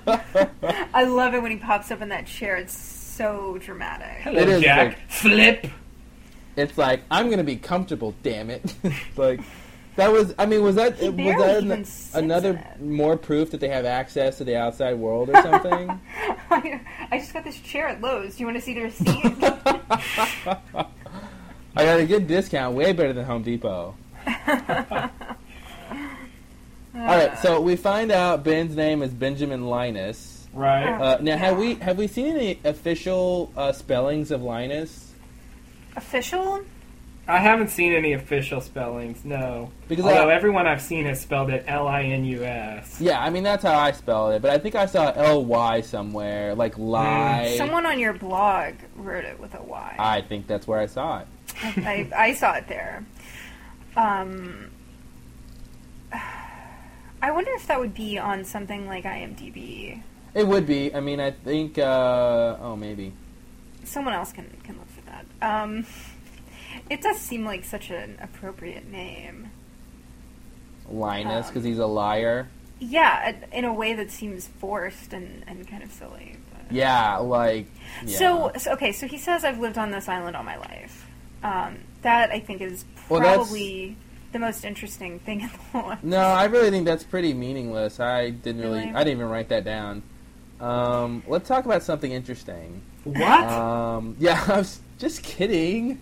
Okay. Okay. I, I, I was you about- also had me going. I, I- oh I man, I, you were scaring me. I'm like, you don't find that interesting? You need to give up podcasting. Nice. give it up. Give it up. Just Hand give the it reins up. Throw in the towel. Uh, Um, no, obviously that's a big thing that he was there all his life, and the next big thing is, yes, Jack. Why would we be here? Yeah, exactly. And he, he asked him like almost you know usually when you when you emphatically ask a question that someone already asked you, uh, it's usually because you're you're implying that person knows the answer already. right. Uh, but I don't think Jack knows the answer. Um, yeah, no, like maybe if think they thought about implication it. is just think about it, Jack. I, Just think about it. Use your You- patience and think. There's also this other thing that that happens between those two lines, in which he says, "If you cooperate, we send you home." Yeah. Which, um, and then he he says that he's, you know, when the time is right, I'll tell you. You'll tell me now. Oh, oh Jack, oh Jack. That's almost as good as when Kate says, "I'm not doing any work until I see Jack." Yeah, I, I love Well, that. that's what she thinks. Yeah, yeah. You tell me now as he's cowering in the corner, barely able to o- keep his head up. yeah. Uh, So there's like there's like four things in this scene. it's a Um, lot. This this scene Okay, is really let's this is the start- money scene. Let's start. Let's start with the beginning. Um, what the first one is? What's the first big thing? Is that he's been there all his life. Lived on the island all his life. Yes. So what does that mean, folks? What does that mean? Yeah. Does it, so? Do you, so do you think he was born on the island? Oh wait, wait. Quick question before we before we get into that. Is he telling the truth? Yeah, I know. A lot of people. I want to believe him. God, I, of course, I want to believe him a lot. Um, yeah. and he keeps lying. Um, He I keeps want to believe that in this situation, he's he's in the power position, and he doesn't have sort of as much desire or need to lie as he did before. But so I want I want to believe that it's true. Um, I mean, I can't see why he would lie, but he We've been in be that boat before. I Sometimes know. he just lies just to lie. I think he I likes know. it. Yeah, and of course, this time he claims he's being honest, which he's done. You Yeah. know, before almost Yeah. every time he's lied. No, no, I'm I done think- lying. I love Yeah. Oh, I'm done lying. Uh, funny. That's I don't Oh, think that's man. true, Henry. Um, the thing is that I can buy it. I can buy that he's been on the island all his life because he's not that old. And uh, go ahead. Sorry, I didn't mean to do that. No, no, no. I I want I want to at least for a second operate on the premise that he has been there all his life. Okay, let's let's let's go down the road that he's been there all his life, and let's think about what that means in terms of what we know. Exactly. Now, the first thing I want to quickly bring up is I looked up I looked up the actor, you know, Michael Emerson. He he is a 50, I think 51 years old. Holy shit!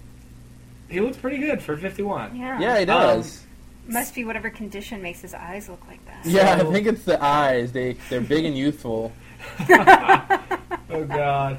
Um, so I don't know how old the character is supposed to be, but I can't imagine he's playing, you know, a lot younger than that. I mean, Yeah. you know, That's- nobody's going to buy that he's, you know, t- 29 or He something. seems That's the mid thing. 40s or something. I, I think yeah I he looks like he's in his mid forties I mean late thirties if you're really being generous, um, but Island and I can be hard.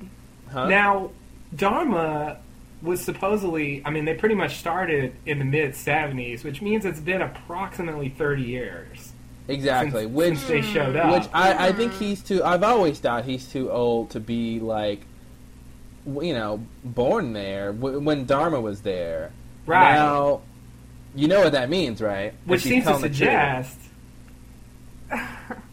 which suggests that Dharma wasn't on the island first Exactly. but It seems that doesn't make He was there before Dharma. But that doesn't make any sense because why would I mean? Do, do you think Dharma was like, "Hey, we should do a utopian experiment on this island"? Hey, wait, there's already a utopian society there. Look at that. Cross that off the list. Way to go, You know- Karen! And they they all high five. See, I. Um, oh, high fiving Dharma That's members. really interesting. My mind was just blown by that moment that you guys just had. well, we try to have one mind blowing moment per podcast. That's our Yeah. quota. You know, so. Uh, okay. I mean, honestly, I don't want to believe it. I don't think it. I, I just. It is definitely interesting to think that, you know, there were people on the island before Dharma. Now, of course, we do know that there were there. You know, we we saw the four toed statue, so that's obviously that should predate Dharma. yeah, it better. Um, you know, there's Adam and Eve, who Jack said 50 years or something like that. Something like that. Oh, Um, I forgot about that. So we, there are people on the island, and the Black Rock, of course. Yeah, oh, yes. Um, so Yeah. the idea that he, you know, that they, that he was on the island before Dharma, I don't want to believe, but obviously there's precedent. Um, but but what group could he be with? I mean, I don't think one necessarily has to think that the utopian village that he lives in now predates Dharma. I mean, that could have. I agree. I mean, yeah. I mean, they could have incorporated. He could have been incorporated into that somehow along Yeah. the way. It's weird to me though. Like, how did he get there, and why is he so like? Did they educate him too? I mean, Yeah. like, I really wonder about the reality of his life, where he ends up speaking this way, and all that, and he was born there. I mean, maybe at some point, maybe when Dharma, like if he was there before, I mean, I feel like if he was on the island before, I mean, I, I want to believe it was in some sort of, um, some sort of modern sense. You know, he wasn't living like how they pretended to live. You know, in, in the little villages and the huts, and you know, I don't want to believe. Oh well, maybe he was, and actually, that actually explains a lot Yeah, if if if some of the others were there before Dharma, then maybe that explains why some of them don't leave tracks and footprints because they have they grew up with this sort of native connection to the island. You know, very you know no shoes, no whatever. Maybe maybe that might bridge what you know those disparate elements with with the others. If there's some of them who are, old, you know, but then that means it can only be the well, it could be the older ones plus you know maybe they taught the the tricks to the young ones or something about how not leave how to not leave tracks. Um, my mind is racing right now. There's so many things to think about in terms of just that one idea that Ben was there before Dharma right? uh, leads to a lot of questions. Unless they just didn't do the math or something, and you know, they want to have us believe that that he came there with Dharma, but you know, they just didn't As a think about how very young old that kid. would make him. Yeah, and I, I was. maybe. go ahead. Well, I was just gonna say that he might be uh, a bit hyperbolic in this. Perhaps he Yeah. when he says, you know, I've lived on this island all my life. I mean, if I moved to a place when I was five years old or ten years old, and then I lived there for thirty years, I, I mean, I think it might be not unreasonable to think that I would say that I've lived in that place all my life. Yeah. I mean, he Um, definitely says it in a way where it's like, I lived there all my life. Can I can I say something about this footprint thing? Okay. Um, because I've heard you guys running around with all these footprint theories, and I really, really think that I, I, I think that they're not going to go anywhere. I would love it if they went somewhere with that. Yeah. I would love it if it turned out that the others really don't leave footprints, but I don't buy it, especially since there are footprints on the dock. I mean, I guess that all Oops. the footprints could be from the Losties. You know, I don't even know what I that s- I means. think- How do you leave tracks on the dock? like, Like, if your shoes are muddy, I guess. It's it's dirty. But, but I think I think when Eko any says that, he's just he's just saying they don't leave tracks, meaning they're really careful. You know, they're walking around barefoot. So already, if you're walking around barefoot, you're going to leave less of a track than if you're walking around with shoes.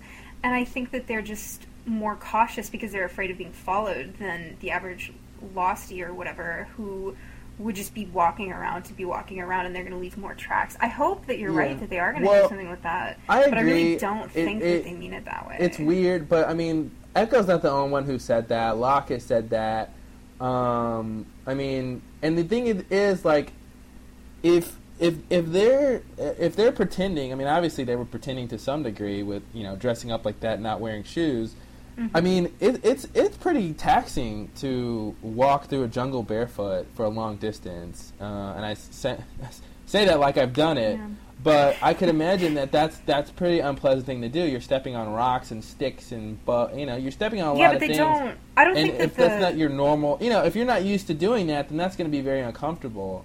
You know, so the idea that they just sort of made that up, I don't know if I want to buy that. no, but I don't think that they're just walking around barefoot as part of a ploy. I think that they don't want to be followed. I think that they make serious efforts to not be followed, and in doing so, they leave minimal tracks. But I mean, you guys could be right. Maybe they're maybe they did mean that literally. I just find it. I I just don't think they can stick with it. I don't think it jives with what we now know about the others, and I think that there that that'll just kind of fade away, and in the end, it'll just be passed off as some Yeah, I mean, exaggeration. or They said, but they said they don't. They didn't say you know it's hard to track them, or they said they, they do not leave tracks, and that's a very specific thing to say Yeah. from multiple people. I mean, yeah, I I agree. mean, when I- Eko says that he's saying it to a person who doesn't even speak English, and you know, Locke is kind of crazy. Uh, I, I don't know. Maybe you're right. I, I hope that you are because I, I still well, I don't understand how you leave tracks on a dock. Like everybody's shoes was muddy or dirty or something. Like I well, don't, if you're don't all walking that. through the mud, Why is it muddy though? they've been walking It around ju- on the island. It rains like every But I'm day. just saying, it just so happens that it was muddy, and it just so happens that their shoes were muddy when they got on the dock. Like, I got the impression. Well, the others weren't wearing shoes, but I got the impression that uh, that the reason they left tracks is because the dock was just dusty or dirty, and it just sort of leaves an imprint. Like, Oh well, there's that. But why would it be dusty though? Where would the dust come from? I mean, this is an island; it's breezy. Where would dust come from? the air. The air. It yeah, just dust floats I mean, if- around in the air. if Where do you gets- think dust comes from? uh, well, like ninety percent of dust is human skin. Ugh. Yeah, but, Yeah, but then there's also the dirt kind, and islands have a lot of dirt. But it does float in the air at some point. It does, but but if you think it would settle on the dock enough to where if you put your foot on it, like it would, you would see a print. I mean, I think the island's uh, it's too windy for that. You know, it just doesn't wouldn't make a lot of sense for that much dust to be on the dock from just from the air. Well, I don't think it's that ridiculous because I've been in, I've been in places outside like that, and they just they get this layer of dirt sometimes. Not like a thick one, just sort of a, a thin coating that a new, you know, person walking on it will, will leave a, a, tr- a trace. Like what kind of place? sediment. You know, sediment just settles on things. Like a dock or a bridge or a or a, a or a deck, or observation deck or I don't know. things just get dirty. Sidewalks and stuff. Yeah, they do. I mean, things don't maintain this like pristine condition if they're sitting there for years. I mean, they you know they accumulate uh, stuff, and I think. But it, uh, yeah, I mean, but it's I just I mean the dock is made out of wood, right? I mean, I've I've just never seen like wood outside just with like dust on it. Uh, I don't know. I just thought it was just a weird. Just I don't know. I just thought it was weird that there would be tracks on the dock like that. I mean, I guess it's plausible. I mean, you're saying you've seen it, so I'll take your word for it. I just I just thought it was very strange that uh, that there would be enough dust or sediment on the dock to like see tracks in. It's just weird. But I get. I mean, it, he said it. I don't think he was lying, so I guess it's true. It's just, we- lying it's just weird. That would be part of the lying you refer to. Um, can we talk about this look that Jack gives uh, Benjamin Linus when he says that he's been there all his life? Okay. That's all. He just gives him this look. Oh, nice.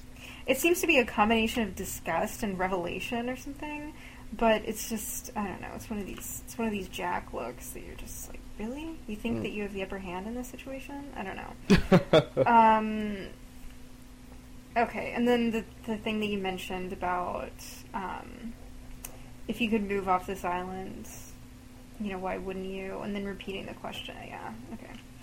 yeah, yeah. Why, you know, why That's- are you that's- here?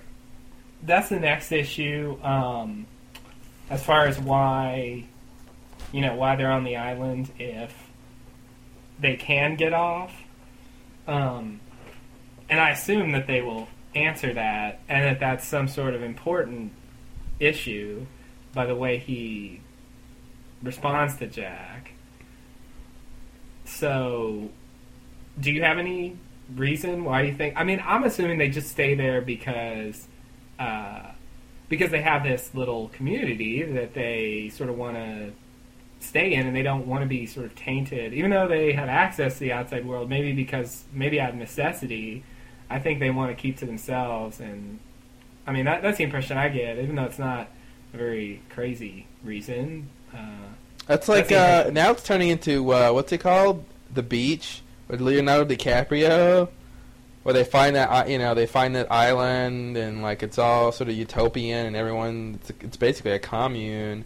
And uh, but then there's like there are it's funny yeah it's sort of weird they've got the the regular people and then they've got the drug smuggling people who grow I guess marijuana or something or cocaine I don't I guess you don't grow cocaine do you um I don't know how, how do you get cocaine let's talk about that on another podcast I think it's isn't it? a? Co- it's from a plant right yeah, I think Coca. so. Yeah. Co- I mean, it comes from a plant originally. It's coca. Originally, I mean, they have to like R- mess with it. it. Yeah. Not that I know a lot about cocaine production. well not anymore I used to produce cocaine, and I'll have you know, it's uh, it's very complicated. I'll well buy that. it's not on your Um, business card I think right. I think that it has to do with um, this this comment that Ben makes about wanting him to ch- wanting Jack to change his perspective, hmm which it seems like he's about to say attitude, and then he says Yeah. perspective, and I think that that suggests. I think that's a little bit of foreshadowing that combined with the yes, Jack. Why would we stay here? In terms of what they might be setting up for this uh, when the opportunity presents itself. You know, if you'll cooperate, I think it is going to have to do something with with this, you know, preservation or growth of the of this little utopian thing that they've got going on. Do you do you have a theory about that? about why they're still on the island About why they stay there if they can Um, leave? Yeah, I mean, obviously the big thing is that they like their little society. I still want to believe that there's something important going on that they're that they're invested in. I mean, this whole thing too. with with Claire, you know, and the baby and the and the sickness and all this stuff, and I, you know, I want to believe that there's something something else that that takes their attention. Um, uh, but why all of them would need to be there, you know, I don't I don't know. Uh, so yeah, I don't really know. And why is it important for? Why does he think it's important for Jack to know?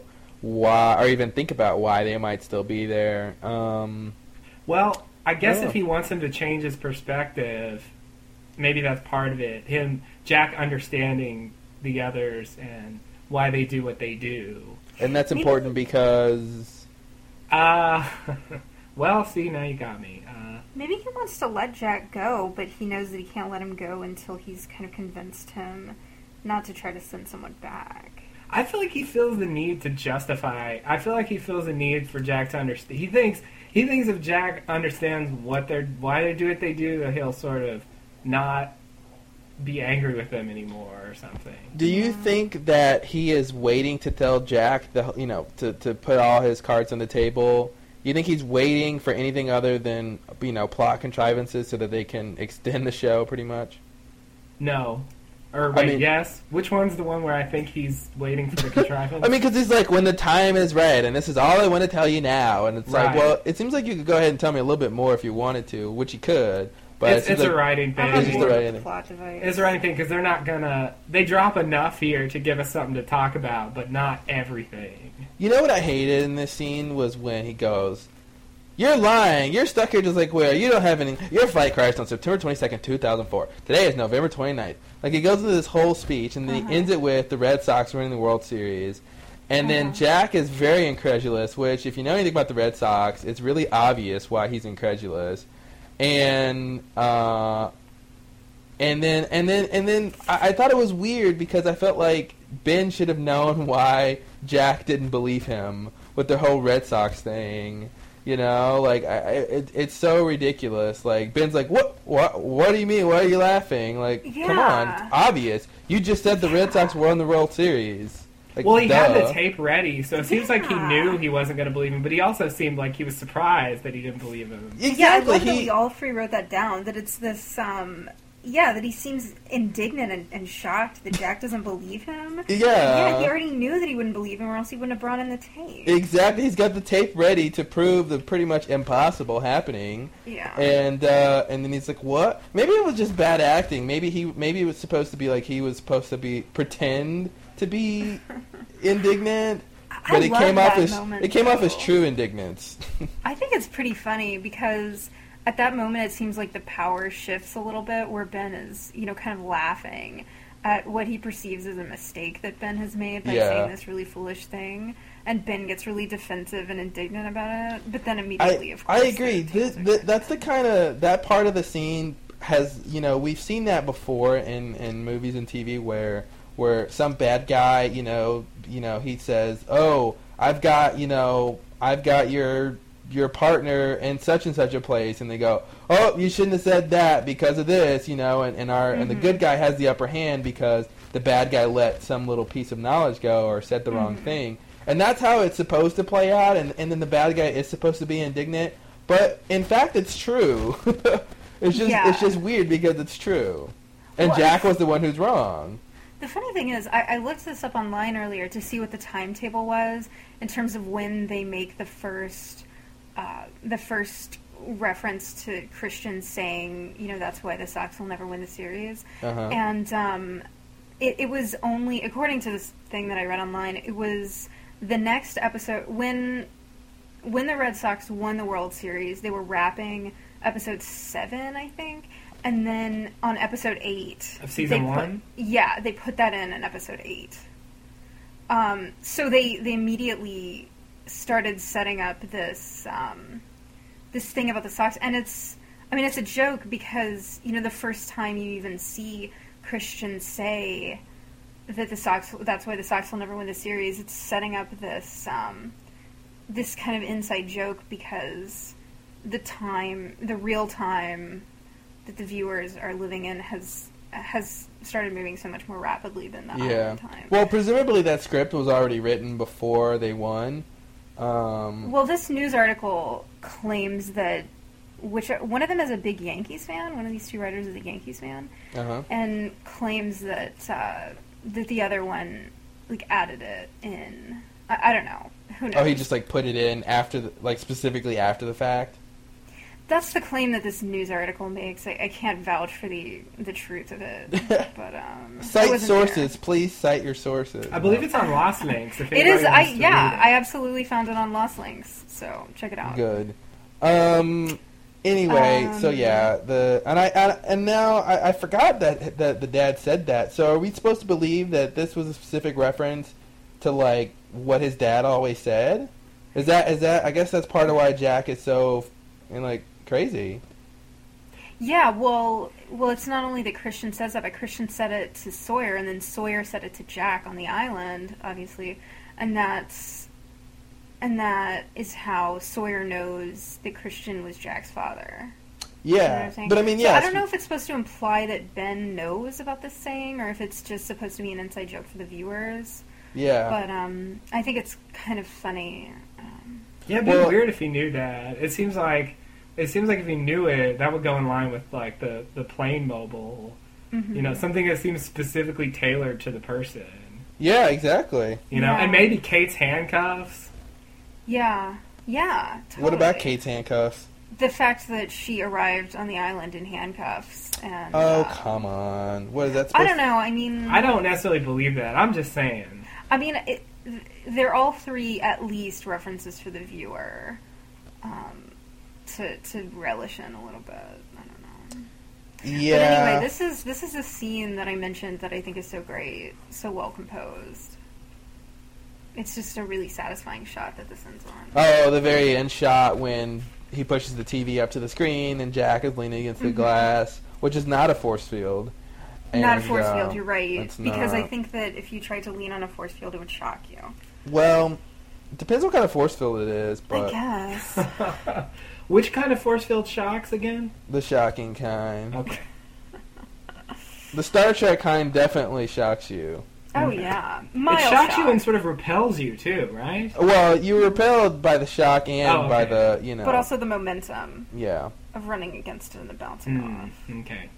Actually, I don't think it. Okay, never mind. Okay, we yeah we can't talk about this force field. I think this is we can't get. we on need to start a Star Trek That's a force field whole podcast. other podcast.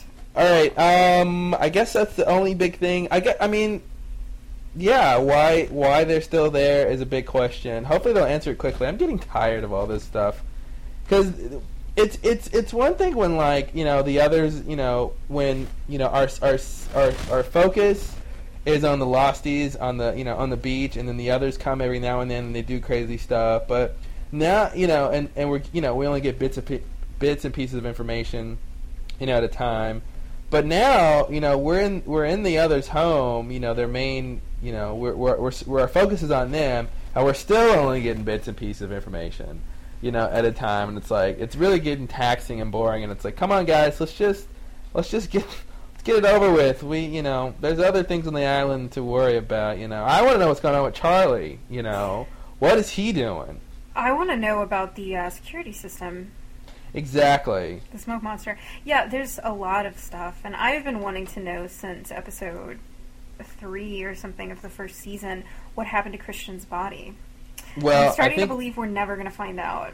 i don't want to spoil it but we'll find out next episode oh, that's great. Oh man, I don't know whether to write that down or let Yeah, it go because Um, I almost believe that's you. hilarious. um, Uh, I, I- if that turns out to be correct, I will. Uh, I'll give you my firstborn. ah no thanks no thanks. Yeah, okay. Oh, yeah, just- I don't want it either. why I'll don't you want a baby? i'll just steal Rousseau's Saying, yeah, we can just send it to the island. Um, Babies are so great. Um, so okay, sorry. no, no. Uh, so I also so there's there's three things I want to talk about. Four, sorry. We talked about the first one, which has been being on the island his whole life. The second one was uh, the second one was why did I forget the second one? Oh, the second one was why the others are still on the island.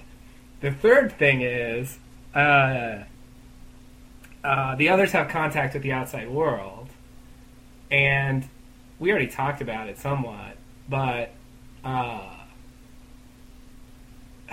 do you think that?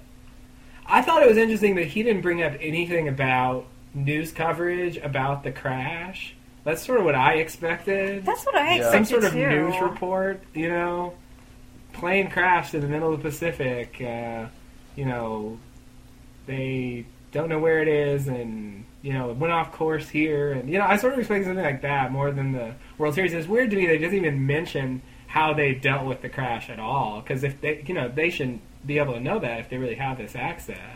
I guess it's just not as interesting as these three things that the viewers can actually verify. You know what I mean? These things that are actual, real events Yeah. that happened in the real time between September 22nd and November 29th, 2004. Well, I was gonna say um, that I think it's really interesting in uh, in terms of this having that tape of the Red Sox winning, um, because presumably they don't have any way off the island, right? Now that now that now that the boat is gone. Um, I mean, unless they have another means of conveyance. This is the debate that we got into earlier. Yeah, well, I was just my point. What I was going to try to make, I don't know if it really holds, is that he must have had this tape before you know Michael and them left. Well, this also. if that's the only way they can get off the island.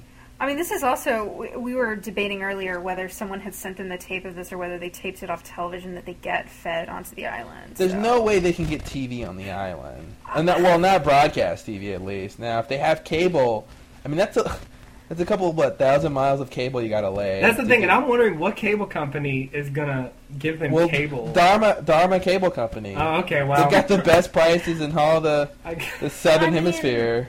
They've got Wow. so much shit on that island. You know, it's just. I The just cable, yeah, ca- I draw the line at cable. I'm sorry. I, I almost draw the line there too. But but you're saying they have no way off the island, but he offers to take Jack home. Does that mean he's only offering that because he knows they're going to get this boat? Or maybe, maybe he's. I think he's either banking on getting the boat from Michael back, or he's banking Well, he's on gonna get getting that the boat. sailboat. I want that boat. I want that boat. Does he? does, do, I mean, do you think? Do you really think they have no way off now that they don't have that boat? I guess not. That I wouldn't mean, I make think any there at least sense. I just don't communication believe with some people who would come pick them up or something. Yeah, I just you know I don't want to believe that they're operating you know with other people who are somewhere else though either. Like that that that seems to be weird too. Like one of them has to go live off the island or something. Right. Or, you know, that seems well, really and it just weird. seems to me like if they if they have this close contact with the outside world and somebody that they're contacting, it may it, it makes me feel like they're like steps away here from just getting everybody off the island. Yeah. Well, Because I mean, you know we're talking about direct contact here, and I mean I understand you know they're the others they don't necessarily want what you know, but then again if they don't want oh god. If they don't Okay, want here's the the thing. people what? If here's the thing, if if if the boat that they gave Michael was their only means of transportation, well, see that doesn't make any sense because they they definitely will need to get other stuff on the They rest of would their time on the island. So they uh, they have to have some other uh, other transportation. yeah, they would never give away their only Yeah, way of getting on and off the island. We, yeah. specifically because they like to get so many things. Uh, I. I think yeah. I I think that the way this thing with Michael and Walt probably went down, and I told Justin this already, is that you know they probably they they sail to those coordinates that that Ben gives them, and then they got to a certain point where you know they could leave from there to get back to the real world. Like I don't think that those coordinates took them to the coast of California or something. I think that that you know got them to some sort of spot where they got off of that boat and then you know went the rest of the way some other way. Yeah, I'd like to think. I, I mean, you think they got off of the? Well, I mean, maybe they. I don't know. Maybe the, it took them to the shipping lanes or something. They were so desperate to get to before. Yeah, I don't know. I only have wild speculation about where my. I mean, apparently it's really compelling what happened to them. Uh, yeah, supposedly we will get to find out. quoting uh, quoting the uh, show showrunners there. Uh, yeah, I don't know. I mean, I like to think that you know they they th- that where where the coordinates lead is sort of there's another not I don't want to say station, but there's some other small island or some other place there that they're going to run into where there's others related people there. Uh, Yeah, I yeah. mean, they may be neutral. You know, they may be neutral people, but I think it's the people who work with the others, in some in some respect. Yeah, I, I agree. That's that's what I think. Uh, now, I guess Justin, your fourth thing is probably uh, the, the the what Ben says. I'll take you home. yes Uh, he emphasizes I, right um, which which I guess he could just be. He, I guess he's being figurative, maybe, or do you think he's being literal? I figurative makes more sense, but I thought he was being literal. I mean, I think he was being figurative, but imagine how scary that would be to be escorted home Yeah. by Ben. Yeah, the conversation would be uh, stimulating. oh god. I think it was, and no contractions. Um, I think that he was. I think he was just being. I think he was just adding emphasis. Like, I will take you home if you cooperate when the time comes, and I will take you home. He didn't. I th- well, the transcript says he said "I'll." I'll take you home. Uh, okay, it says I'll take you there. I will take you home. The one that I'm looking at. Yeah. I think he's Um, pointing out that he used a contraction. Oh yeah, pointing- no. Ethan is the one who doesn't use contractions. Yeah. Um. So yeah, I don't know. I, I like to think he was being literal. He just emphasized "I" so much that. Um. But but I think it wouldn't really make any sense for him to mean that when, in terms of what Jack is wanting to hear, it's just that he's going to get home. Right. So it's not you know it's not important that Ben is saying I'm going to take you home. It's just important that like I'll let you get home. right.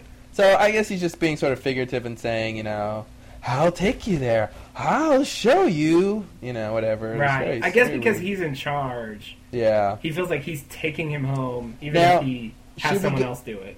Should we go ahead and say now that we've seen you know two episodes? Uh, I- I guess Ben is the highest it gets, right? Yeah, Ben that's is- what I think. Ben is him.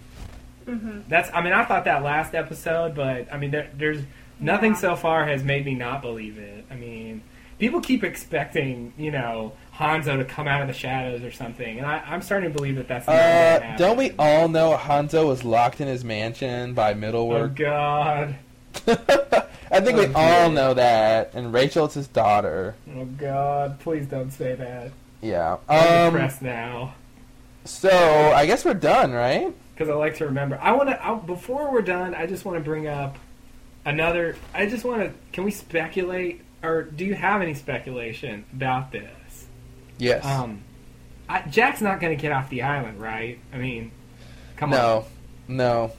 right? So, No. but, but, is he gonna? Is he gonna do this? Whatever Henry wants him to do, and if so, what do you think he wants him to do?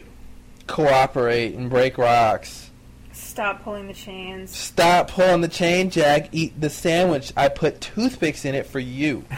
I think he's Um, gonna blow his opportunity to cooperate by either escaping or. Yeah, I think it might. I mean, if I was writing that, I would probably have you know Jack do whatever he's got to do, and it gets to the point where Henry wants to let him go, but he like decides to stay, or there's some situation where he's got to save somebody, and he, you know, it, it comes to a crossroads. And is he gonna go escape, or is he gonna go, you know, Mm. Save you know, rest of them. you know, uh, you know, Sun just got shot. Is he gonna go fix her?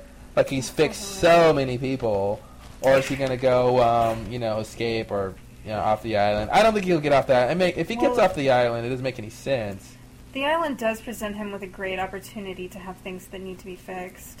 Okay. All the time. we know how he Mm-hmm. loves that. Jack, we're out of coconuts. I'll fix it. Did you just scrape your knee? Yeah, it's nothing. Oh, well. Jack, Jack, you just that. cut me. Oh, I'll fix it. Jack, Jack, you Oh. broke my arm. Oh, I'll fix it. Uh, but it's I not think- only medical things, it's also just emotional tension, oh, exactly. which is undoubtedly why he, um. Never mind, I was going to make some crack about something or other. You So, making a you- crack? Never.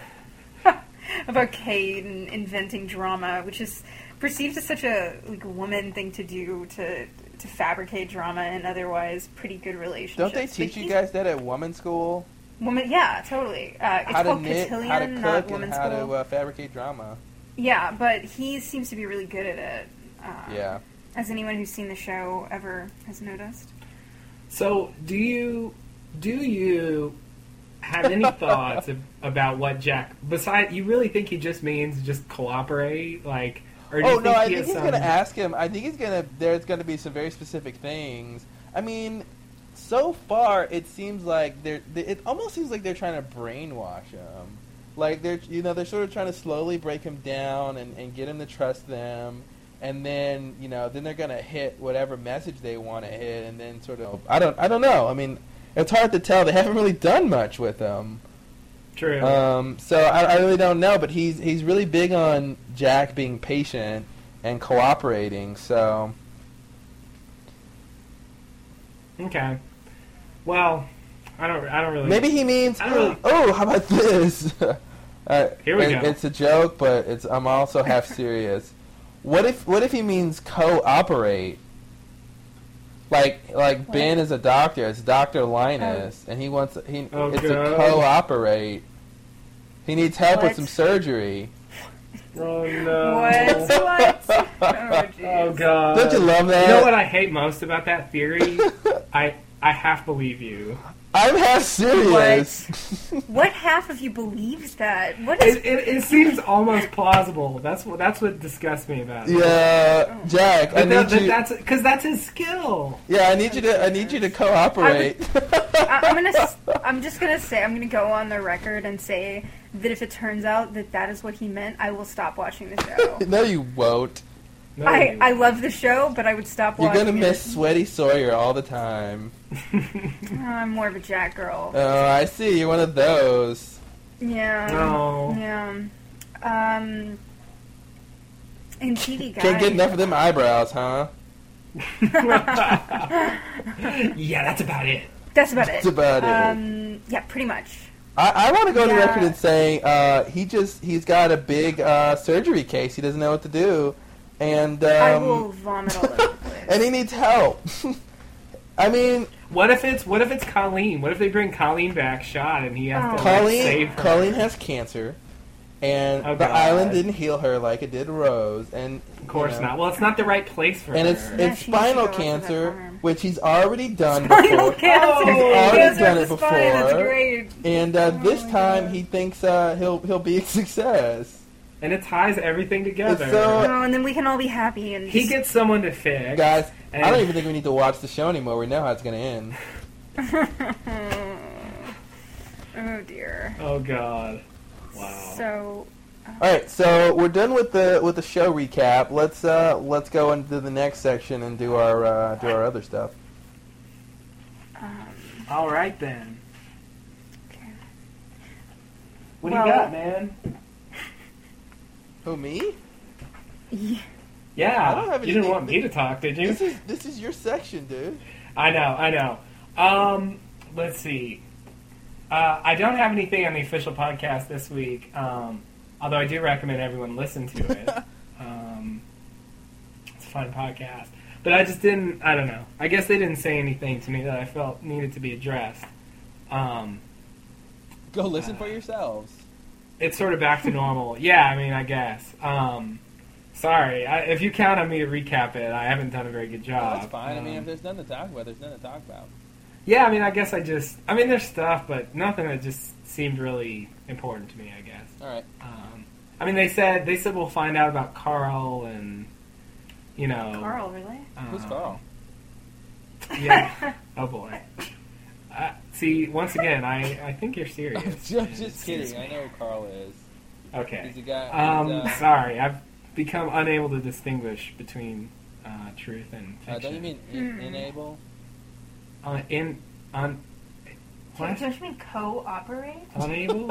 I'm sorry, I keep And- I and- keep facing away from the microphone. Is is enable a word? Yeah, it is. But Ian, oh dear. what? How are you using it? Now I- I'm really enable, confused. enable. I was joking. Is, is Let's a move verb. on. Unable. Is Okay, oh. See, they have I- totally different meanings. I still think you're not joking. Okay. Um. Uh. So so next time on How do you spell inability then? Inabil- oh, I Jesus. N. Yeah. I N, Okay, Yeah. let's move on. That's right. Is it? We or we should just have a spelling bee. Oh, there's another. We should, but not now. Um.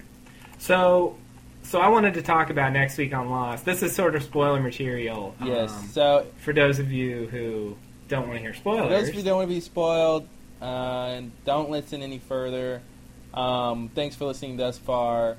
The the next on Lost, uh, if you go to Lost Links, uh, which is the place for all your links about Lost, um, if you go there, they have the American version and the Canadian version, which are always strikingly different. Um, And but both of them are very interesting. Let's talk about those. They there's some there's some very interesting things going on, and some contradictory things going on. Indeed, indeed. Balls in your court. Um, All right then. Uh, so, um, what should we discuss first? The uh, the Canadian or the American, American. version? American. Okay. So in the American version, um, let's see. We see so many things. Uh, Next on Ross. You know, I think the American one is is much well. Yeah, as as Claude suggested, they're totally different. These two previews are totally different. I think the U.S. one is really silly. Usually the American one is, is a lot of action and stuff. It's like who's gonna die, who's gonna live, right. and uh, well, yeah, and and, in this one, we get a lot of scenes of um, Desmond naked, and and as if it's not enough to see that Desmond is naked, or to read in TV Guide that he was going to be naked, which I did. Um, you, we we get this great scene of Hurley, who's apparently recovered pretty well from uh, from the death of his uh, his girlfriend, and also this close brush he had Yeah. with uh, with captured by the others to uh, to make this really great comment. Dude, the hatch like blew off your underwear. Anyway, um, that's all I. yeah, to me, to yeah. I mean, we all want to see Desmond naked. Great, whatever. But why? why would it blow off his clothes and not Eko's and not Lost? Yeah, yeah, and he doesn't have a lot of burns on his body. Or maybe anything. that was- It's not like And I mean, he was right next to the. He was right next to the. Uh, I mean, he's the one who turned on the failsafe. So I guess we're supposed to believe his close proximity like incinerated his clothing. Like, But he's still got he's still got all his hair. well, I mean, not in the conventional sense, obviously. Maybe maybe anything non uh, non uh, biological or something. Like, I mean, I guess his clothes are, would be made of cotton, and I guess that's biological. Maybe they were polyester. They could have been polyester. Maybe his entire outfit was made out of metal and it sucked it off. No, I don't think that there's a reason. I think it's they just wanted him to be naked. I don't think that Oh, there's do you- yeah, I mean, maybe. Hurley just just says that, and that's not really the case. Maybe Desmond was in the middle of ch- changing or something. I don't know. No, but they show him naked a few times, and I, I read the spoiler that he was going to emerge from the hatch naked. He's a I mean, man maybe reborn. I mean, uh-uh. Yeah, it's like the Terminator. I think uh, Is it really? it, it seems like from this from this preview that the three of them wake up in different places. That that whatever happened in the hatch caused them all to be transported around Yeah. uh, to different places, which I think is really bizarre. Um, and maybe misleading. Maybe that's not really true, and it just seems that way. But uh, I just I get the impression, even though they were feet away from each other when the failsafe was triggered, um, at this point now, Eko's far away. Locke has to go save him. So I just think it's really weird that, that you know, even though they were close together, but then, they wake up. You know, yeah, I it is weird. But what makes no sense to me is like, why would he emerge from the hatch naked? Like, there should be more clothes in the hatch. I mean, presumably all the stuff in the hatch is still there, right? I mean, wouldn't you want to put on some clothes before you start walking around? If he I'm assuming that he isn't in the hatch. I'm assuming that they're all like somewhere else. Okay, well, J- You mean- Jennifer said emerge from the hatch. Now, were you being literal or? well, I mean, this is what TV Guide said, Well, so I mean, the I don't know that.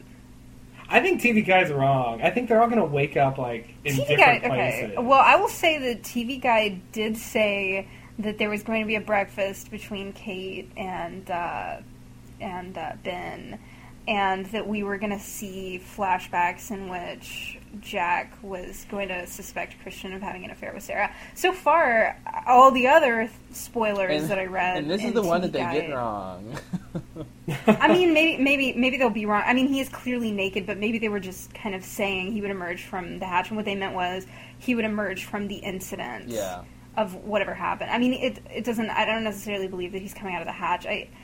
I'm very interested to see how this episode actually plays out because I would say that the next week on Lost, after the pilot, I mean the pilot, the the premiere, was it, it played out totally differently from episode two in my mind. Well, they And usually do. watch- The American versions are usually pretty wrong about what's going to happen. Like you know, like we said, we yeah, got and that's the one we're talking about. Yeah, we got the sense that Sun was, you know, with the last one, she was going to go with some big scheme with Sayid, and that didn't happen. Mhm. yeah, yeah. You know, um, what's really And- oh, go ahead. No, no, go ahead. I have nothing. Well, I was just going to point out the the big discrepancy uh, between the, the big discrepancy between You the interrupted two. each other with nothing. Um, in and and this is only interesting in comparison, but in the American one, you see Locke telling. See now I'm confused. You you see Locke speaking. Yeah. Well, let's talk. Let's finish talking about what we see, and then we'll compare them. Right? Shouldn't we do that? Okay. So, uh, so yeah, right. We see Locke and Desmond sort of. I get the sense we see their emergence, and then, uh, and then there's some other stuff, and then I'm really bad. So, at so much for talking about what we see. Yeah, that's Um, the thing. I, I didn't do it because I don't remember it that well. Yeah, I know. I, I kind of don't either, but I remember at the end, you know, Locke's like, "We have to go save Mr. Eko's life," and, And he's got that And then you blade. sort of- He's got like a knife in his hand, and Right. And you sort of see uh, you see Mr. Eko in some sort of peril, I think. Um, I, it seemed like okay, all right, all right. Here, so some of the stuff that you glossed over includes Charlie and Locke facing one another, and then you hear, I believe, the smoke monster, and then Locke says "run," and then it cuts to uh, this scene of Eko. I think he's bloody or something. And then you see, and I might be missing some stuff, but basically the gist is then you see Locke saying, "I'm going to save Mr. Eko's life," or "We need to, we have to go save Mr. Eko's life." Yeah. Um, so there's no love lost between those two, but um, actually that's the opposite of what that phrase means. Anyway, um, last we saw that they were uh, they were none too happy with one another, but yeah, well, Locke was apologetic, sort of. yeah. The I mean, at the moment in which he couldn't possibly be anything other than yeah, I was wrong. I guess. I was wrong. I was wrong to the love that. understatement of a year. That's like when Um, uh, that's like when uh, when he didn't when he didn't tell Jack uh, that Right. Henry Oh, about Henry Ana tried to kill Lucia. Ana Lucia. He goes, um, Jack, Jack, I gotta there's tell something you I need something. to tell you. wah wah. Oh, la. yeah, yeah. Um, Oh. so I think that's basically that's the meat Yeah, of the that's the meat of that one. Okay. And then this episode, this episode is further instructions. Right. Now, so far, I don't know what it means. Okay. Can we talk about the Canadian Yes, we one can. now? Because that's the one I think is really interesting. Let's do it. Uh, okay, so the Canadian one, um, they've got their little voiceover guy who's not nearly as butch as ABC's voiceover But guy. he's Canadian. saying, um, you know, uh, no, I have no idea what he says. No, he, he says something about, you know, our, our Locke appearing, but can't can't tell his story or whatever. And then they show Charlie saying, "You can't talk. You know, are you mute?" And um, for the duration of this this little spot, you don't see Locke speaking Yeah. and um, and it, and so so Charlie says so they're standing in the church. Uh, that is the the ha- the church know, skeleton. this right the the shell of the church that that Eko was working on The until church he that Eko found out that there was something else he needed to work on now. Well, I just want to quickly say about the church that it looks it looks more finished than last we've seen it. We saw it. really, Ch- well, Charlie Charlie was working Did on it keep working without on it? Him. He he was, but he wasn't doing a very good job. he made a half-hearted attempt. They showed him like trying to work on it He's and too weak. like not doing very well. And It just Yeah. look. I mean, Yeah. I mean, maybe we're not supposed to believe that they that there's any more work being done to it, but it just looks it looks more finished than when we last I saw didn't it. notice. it looks like I remembered it, but you know, I didn't really notice. it's been a while. Um, at any rate, they so so basically he says there's this interchange between Charlie. Charlie will say something, and then Locke is making these gestures to try to indicate what he's trying to say, and and basically what Charlie ends up saying is, "You need to talk to the island." And this and Locke kind of gestures that that's what he was trying to say. And then they show him with this knife and this very ominous thing where he's standing really close to Charlie with this knife. Yeah. Um, and you know the, and I just got this flash of of Boone, quite literally, oh my god. and then also. I'm sorry. I just I just had a wild theory. Oh my god. Oh no! I hope it's my wild theory. Go ahead. Um. Well, I don't want to steal your thunder if it is. No, but please do. what if the whispers are these uh, stolen voices? they're what? Stolen voices. What if the? I mean, it seems like the island took Locke's voice. Oh my god! Like- Oh yeah, wow, that is Oh my absolutely God. not what I was gonna say. Whoa! That is a Um, crazy theory. Holy like, like if the island took Locke's voice.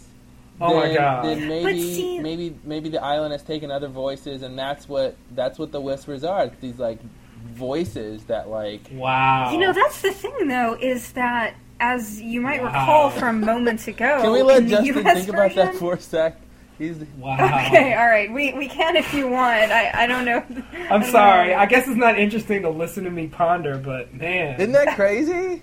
that really just blows my mind in s- too many ways. Uh, because it's just like it's just crazy, and I almost want to believe it, Oh my but even God. though it's really ridiculous, like, it's sort of silly, but it it, it it's it, it sort of makes sense in a weird way. yeah, it's like it reminds me of cooperate. Like it's like it can't be that, but you know, I think it might be. Let's just At put it in our this, head and think about This thing isn't a pun. I'm sorry, Jennifer. What were you saying? No, I was just saying at least that this isn't a pun. Because what? Uh, like cooperate. I'm sorry. I'll stop like being amazed by your theory. Um, No, I mean that would be really interesting. I just think that it seems very unlikely. well, and he does get his voice back at some point. Well, that's the thing that I was going to point out is that in the ABC US version, he's talking, yeah. talking, talking, talking, talking.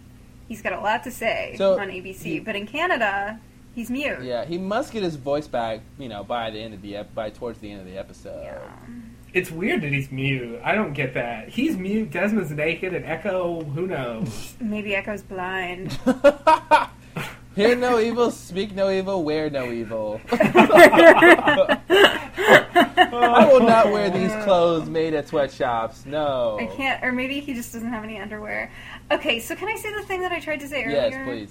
Okay, so interspliced in this um, are these really quick flashes, and if you slow them down, Claude doesn't believe me necessarily, but I believe that uh, that Locke is going to have a vision of Boone, um, because that's who I thought it looked like when I slowed it down, um, and I'm very excited because I think it's going to be scary.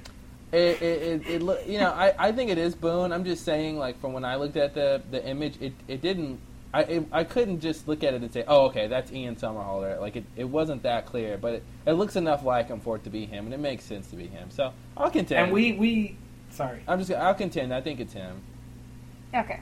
We we had spoiler information before that suggested that he's going to show up again. Yeah. So it would be uh, consistent with that. Um, I mean, I think it's weird that Canada included those flashes in their promo.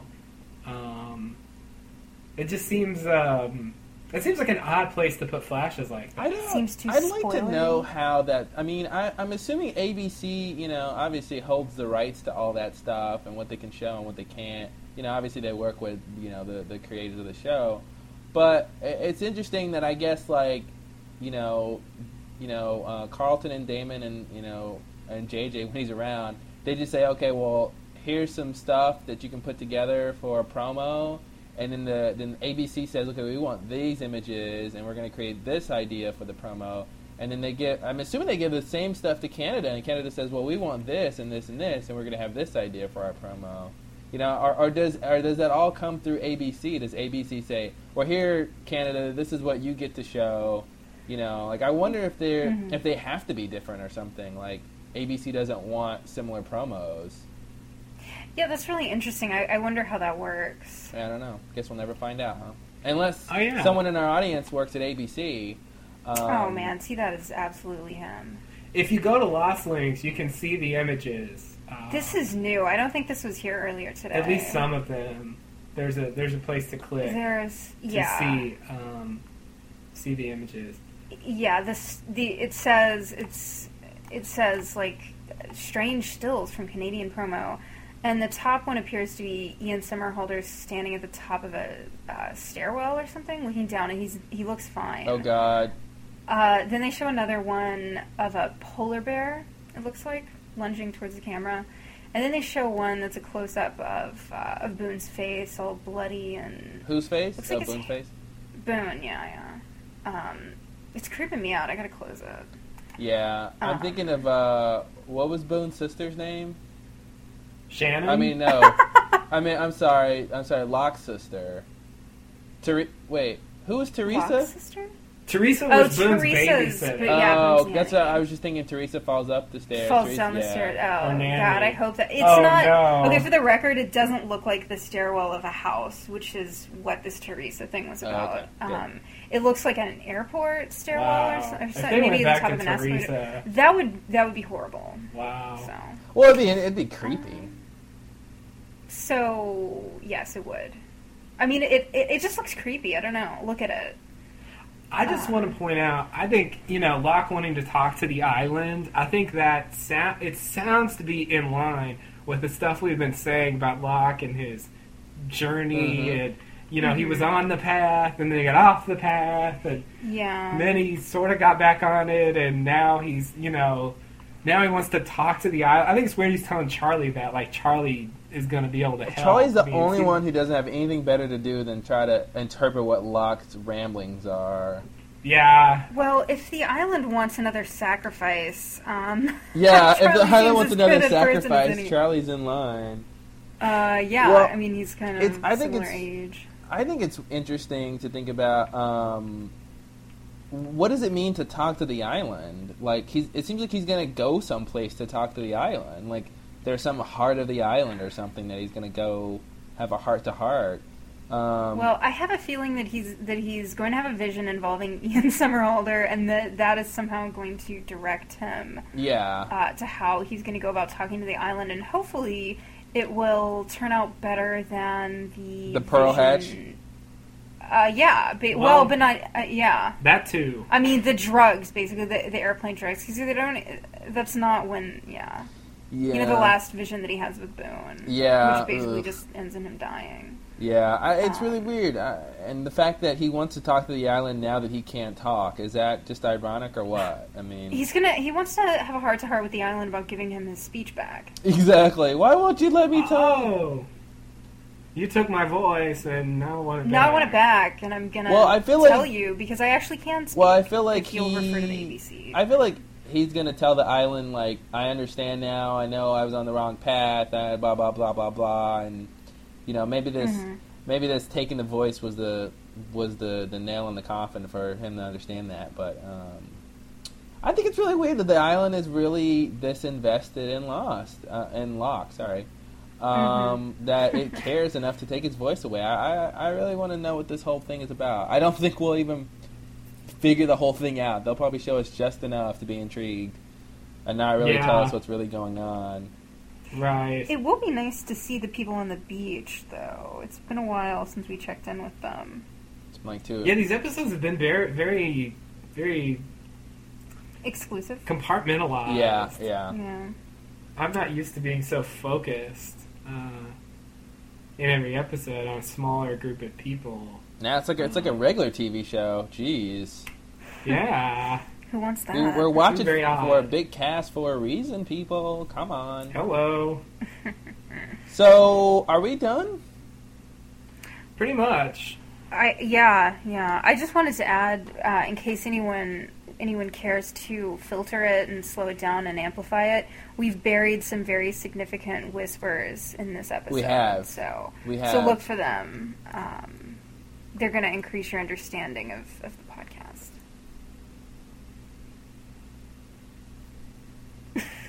All right. So so right, that's then. that. we're kidding, obviously.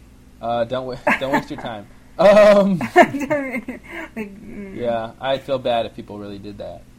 Um, Well, they're already wasting it on whisper transcripts from other things. yeah, so. that's true.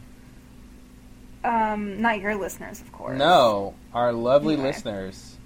So, uh, so this was fun. Thanks for tolerating me and my irritating voice for like four hours. Yeah, well, hopefully our listeners enjoyed uh, uh, this third perspective. I think. Uh, And if you didn't, um, please don't tell us on the blog because I read the blog and I don't want my feelings hurt. nice. Wow. well, someone's sensitive. Uh, no, no, I'm just kidding. I'm gonna not read the blog for the Yeah, several no. Phil, uh, people, please let us know uh, if you enjoyed the guest host. Not specifically, well, specifically Jennifer, but um, it was it was interesting. You know, an experiment for us to see how it would go with three people, and I think it worked out quite nicely. Um, I, uh, I- I won't be back. what? In case you're there's something worried, else I was going to mention. Oh, thank you to uh, DJ Mr. Monkey MD and Julia who posted comments on our um, website. Uh, Yes. Thank you for your thoughts and ideas. Oh, can I say something about that? D- uh, sometime while we were recording this, uh, this DJ Monkey Doctor fellow uh, posted another thing, uh, and he mentions that he thinks that Alex and Carl had some, uh, possibly a forbidden romance, and I'm totally feeling that vibe off that. Yeah, So. yeah. I already said For that. what it's worth, I already said it before, um, didn't I? Did you? No, didn't I say that? I don't know. Didn't you say I Um, said I that? thought you did. Then I said they were. then. I said they were together. Didn't I say that? I don't. I perhaps You brought it Just up. the things you did. I'm, I'm sure that you guys are. I don't yeah. know that you said it in exactly those words, but I think you sort of expressed that idea. Yeah. Well, Okay. I just think that goes to show that uh, DJ and I are uh, geniuses. On the same page. Maybe you are DJ uh, Monkey. Ooh, don't ruin it. DJ Mr. Monkey MD. Don't ruin the surprise. Okay. I was going to reveal Uh, myself to the audience many years from now, after they've grown to love me as Claude. But then they'll come to find I'm the infamous DJ, Mr. Monkey MD. That means you won our own contest. I did, and I bought the damn Wow. thing. That's why. Good way to save That was sneaky. save some money. Oh, we're kidding. I'm not in Pittsburgh. oh, that's the only reason you're not him. That is the only reason. Because I've got the medical degree and my DJ skills have been proven.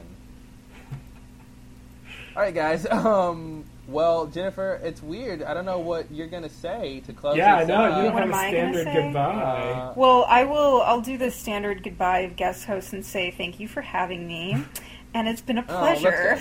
And I'll do. um, no, that's all. See ya. Bye.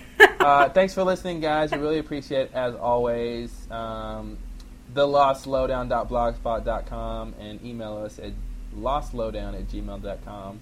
Uh, Join the Frappr join man. Frappr map. We appreciate it. Um, and thanks and namaste. Namaste and good luck.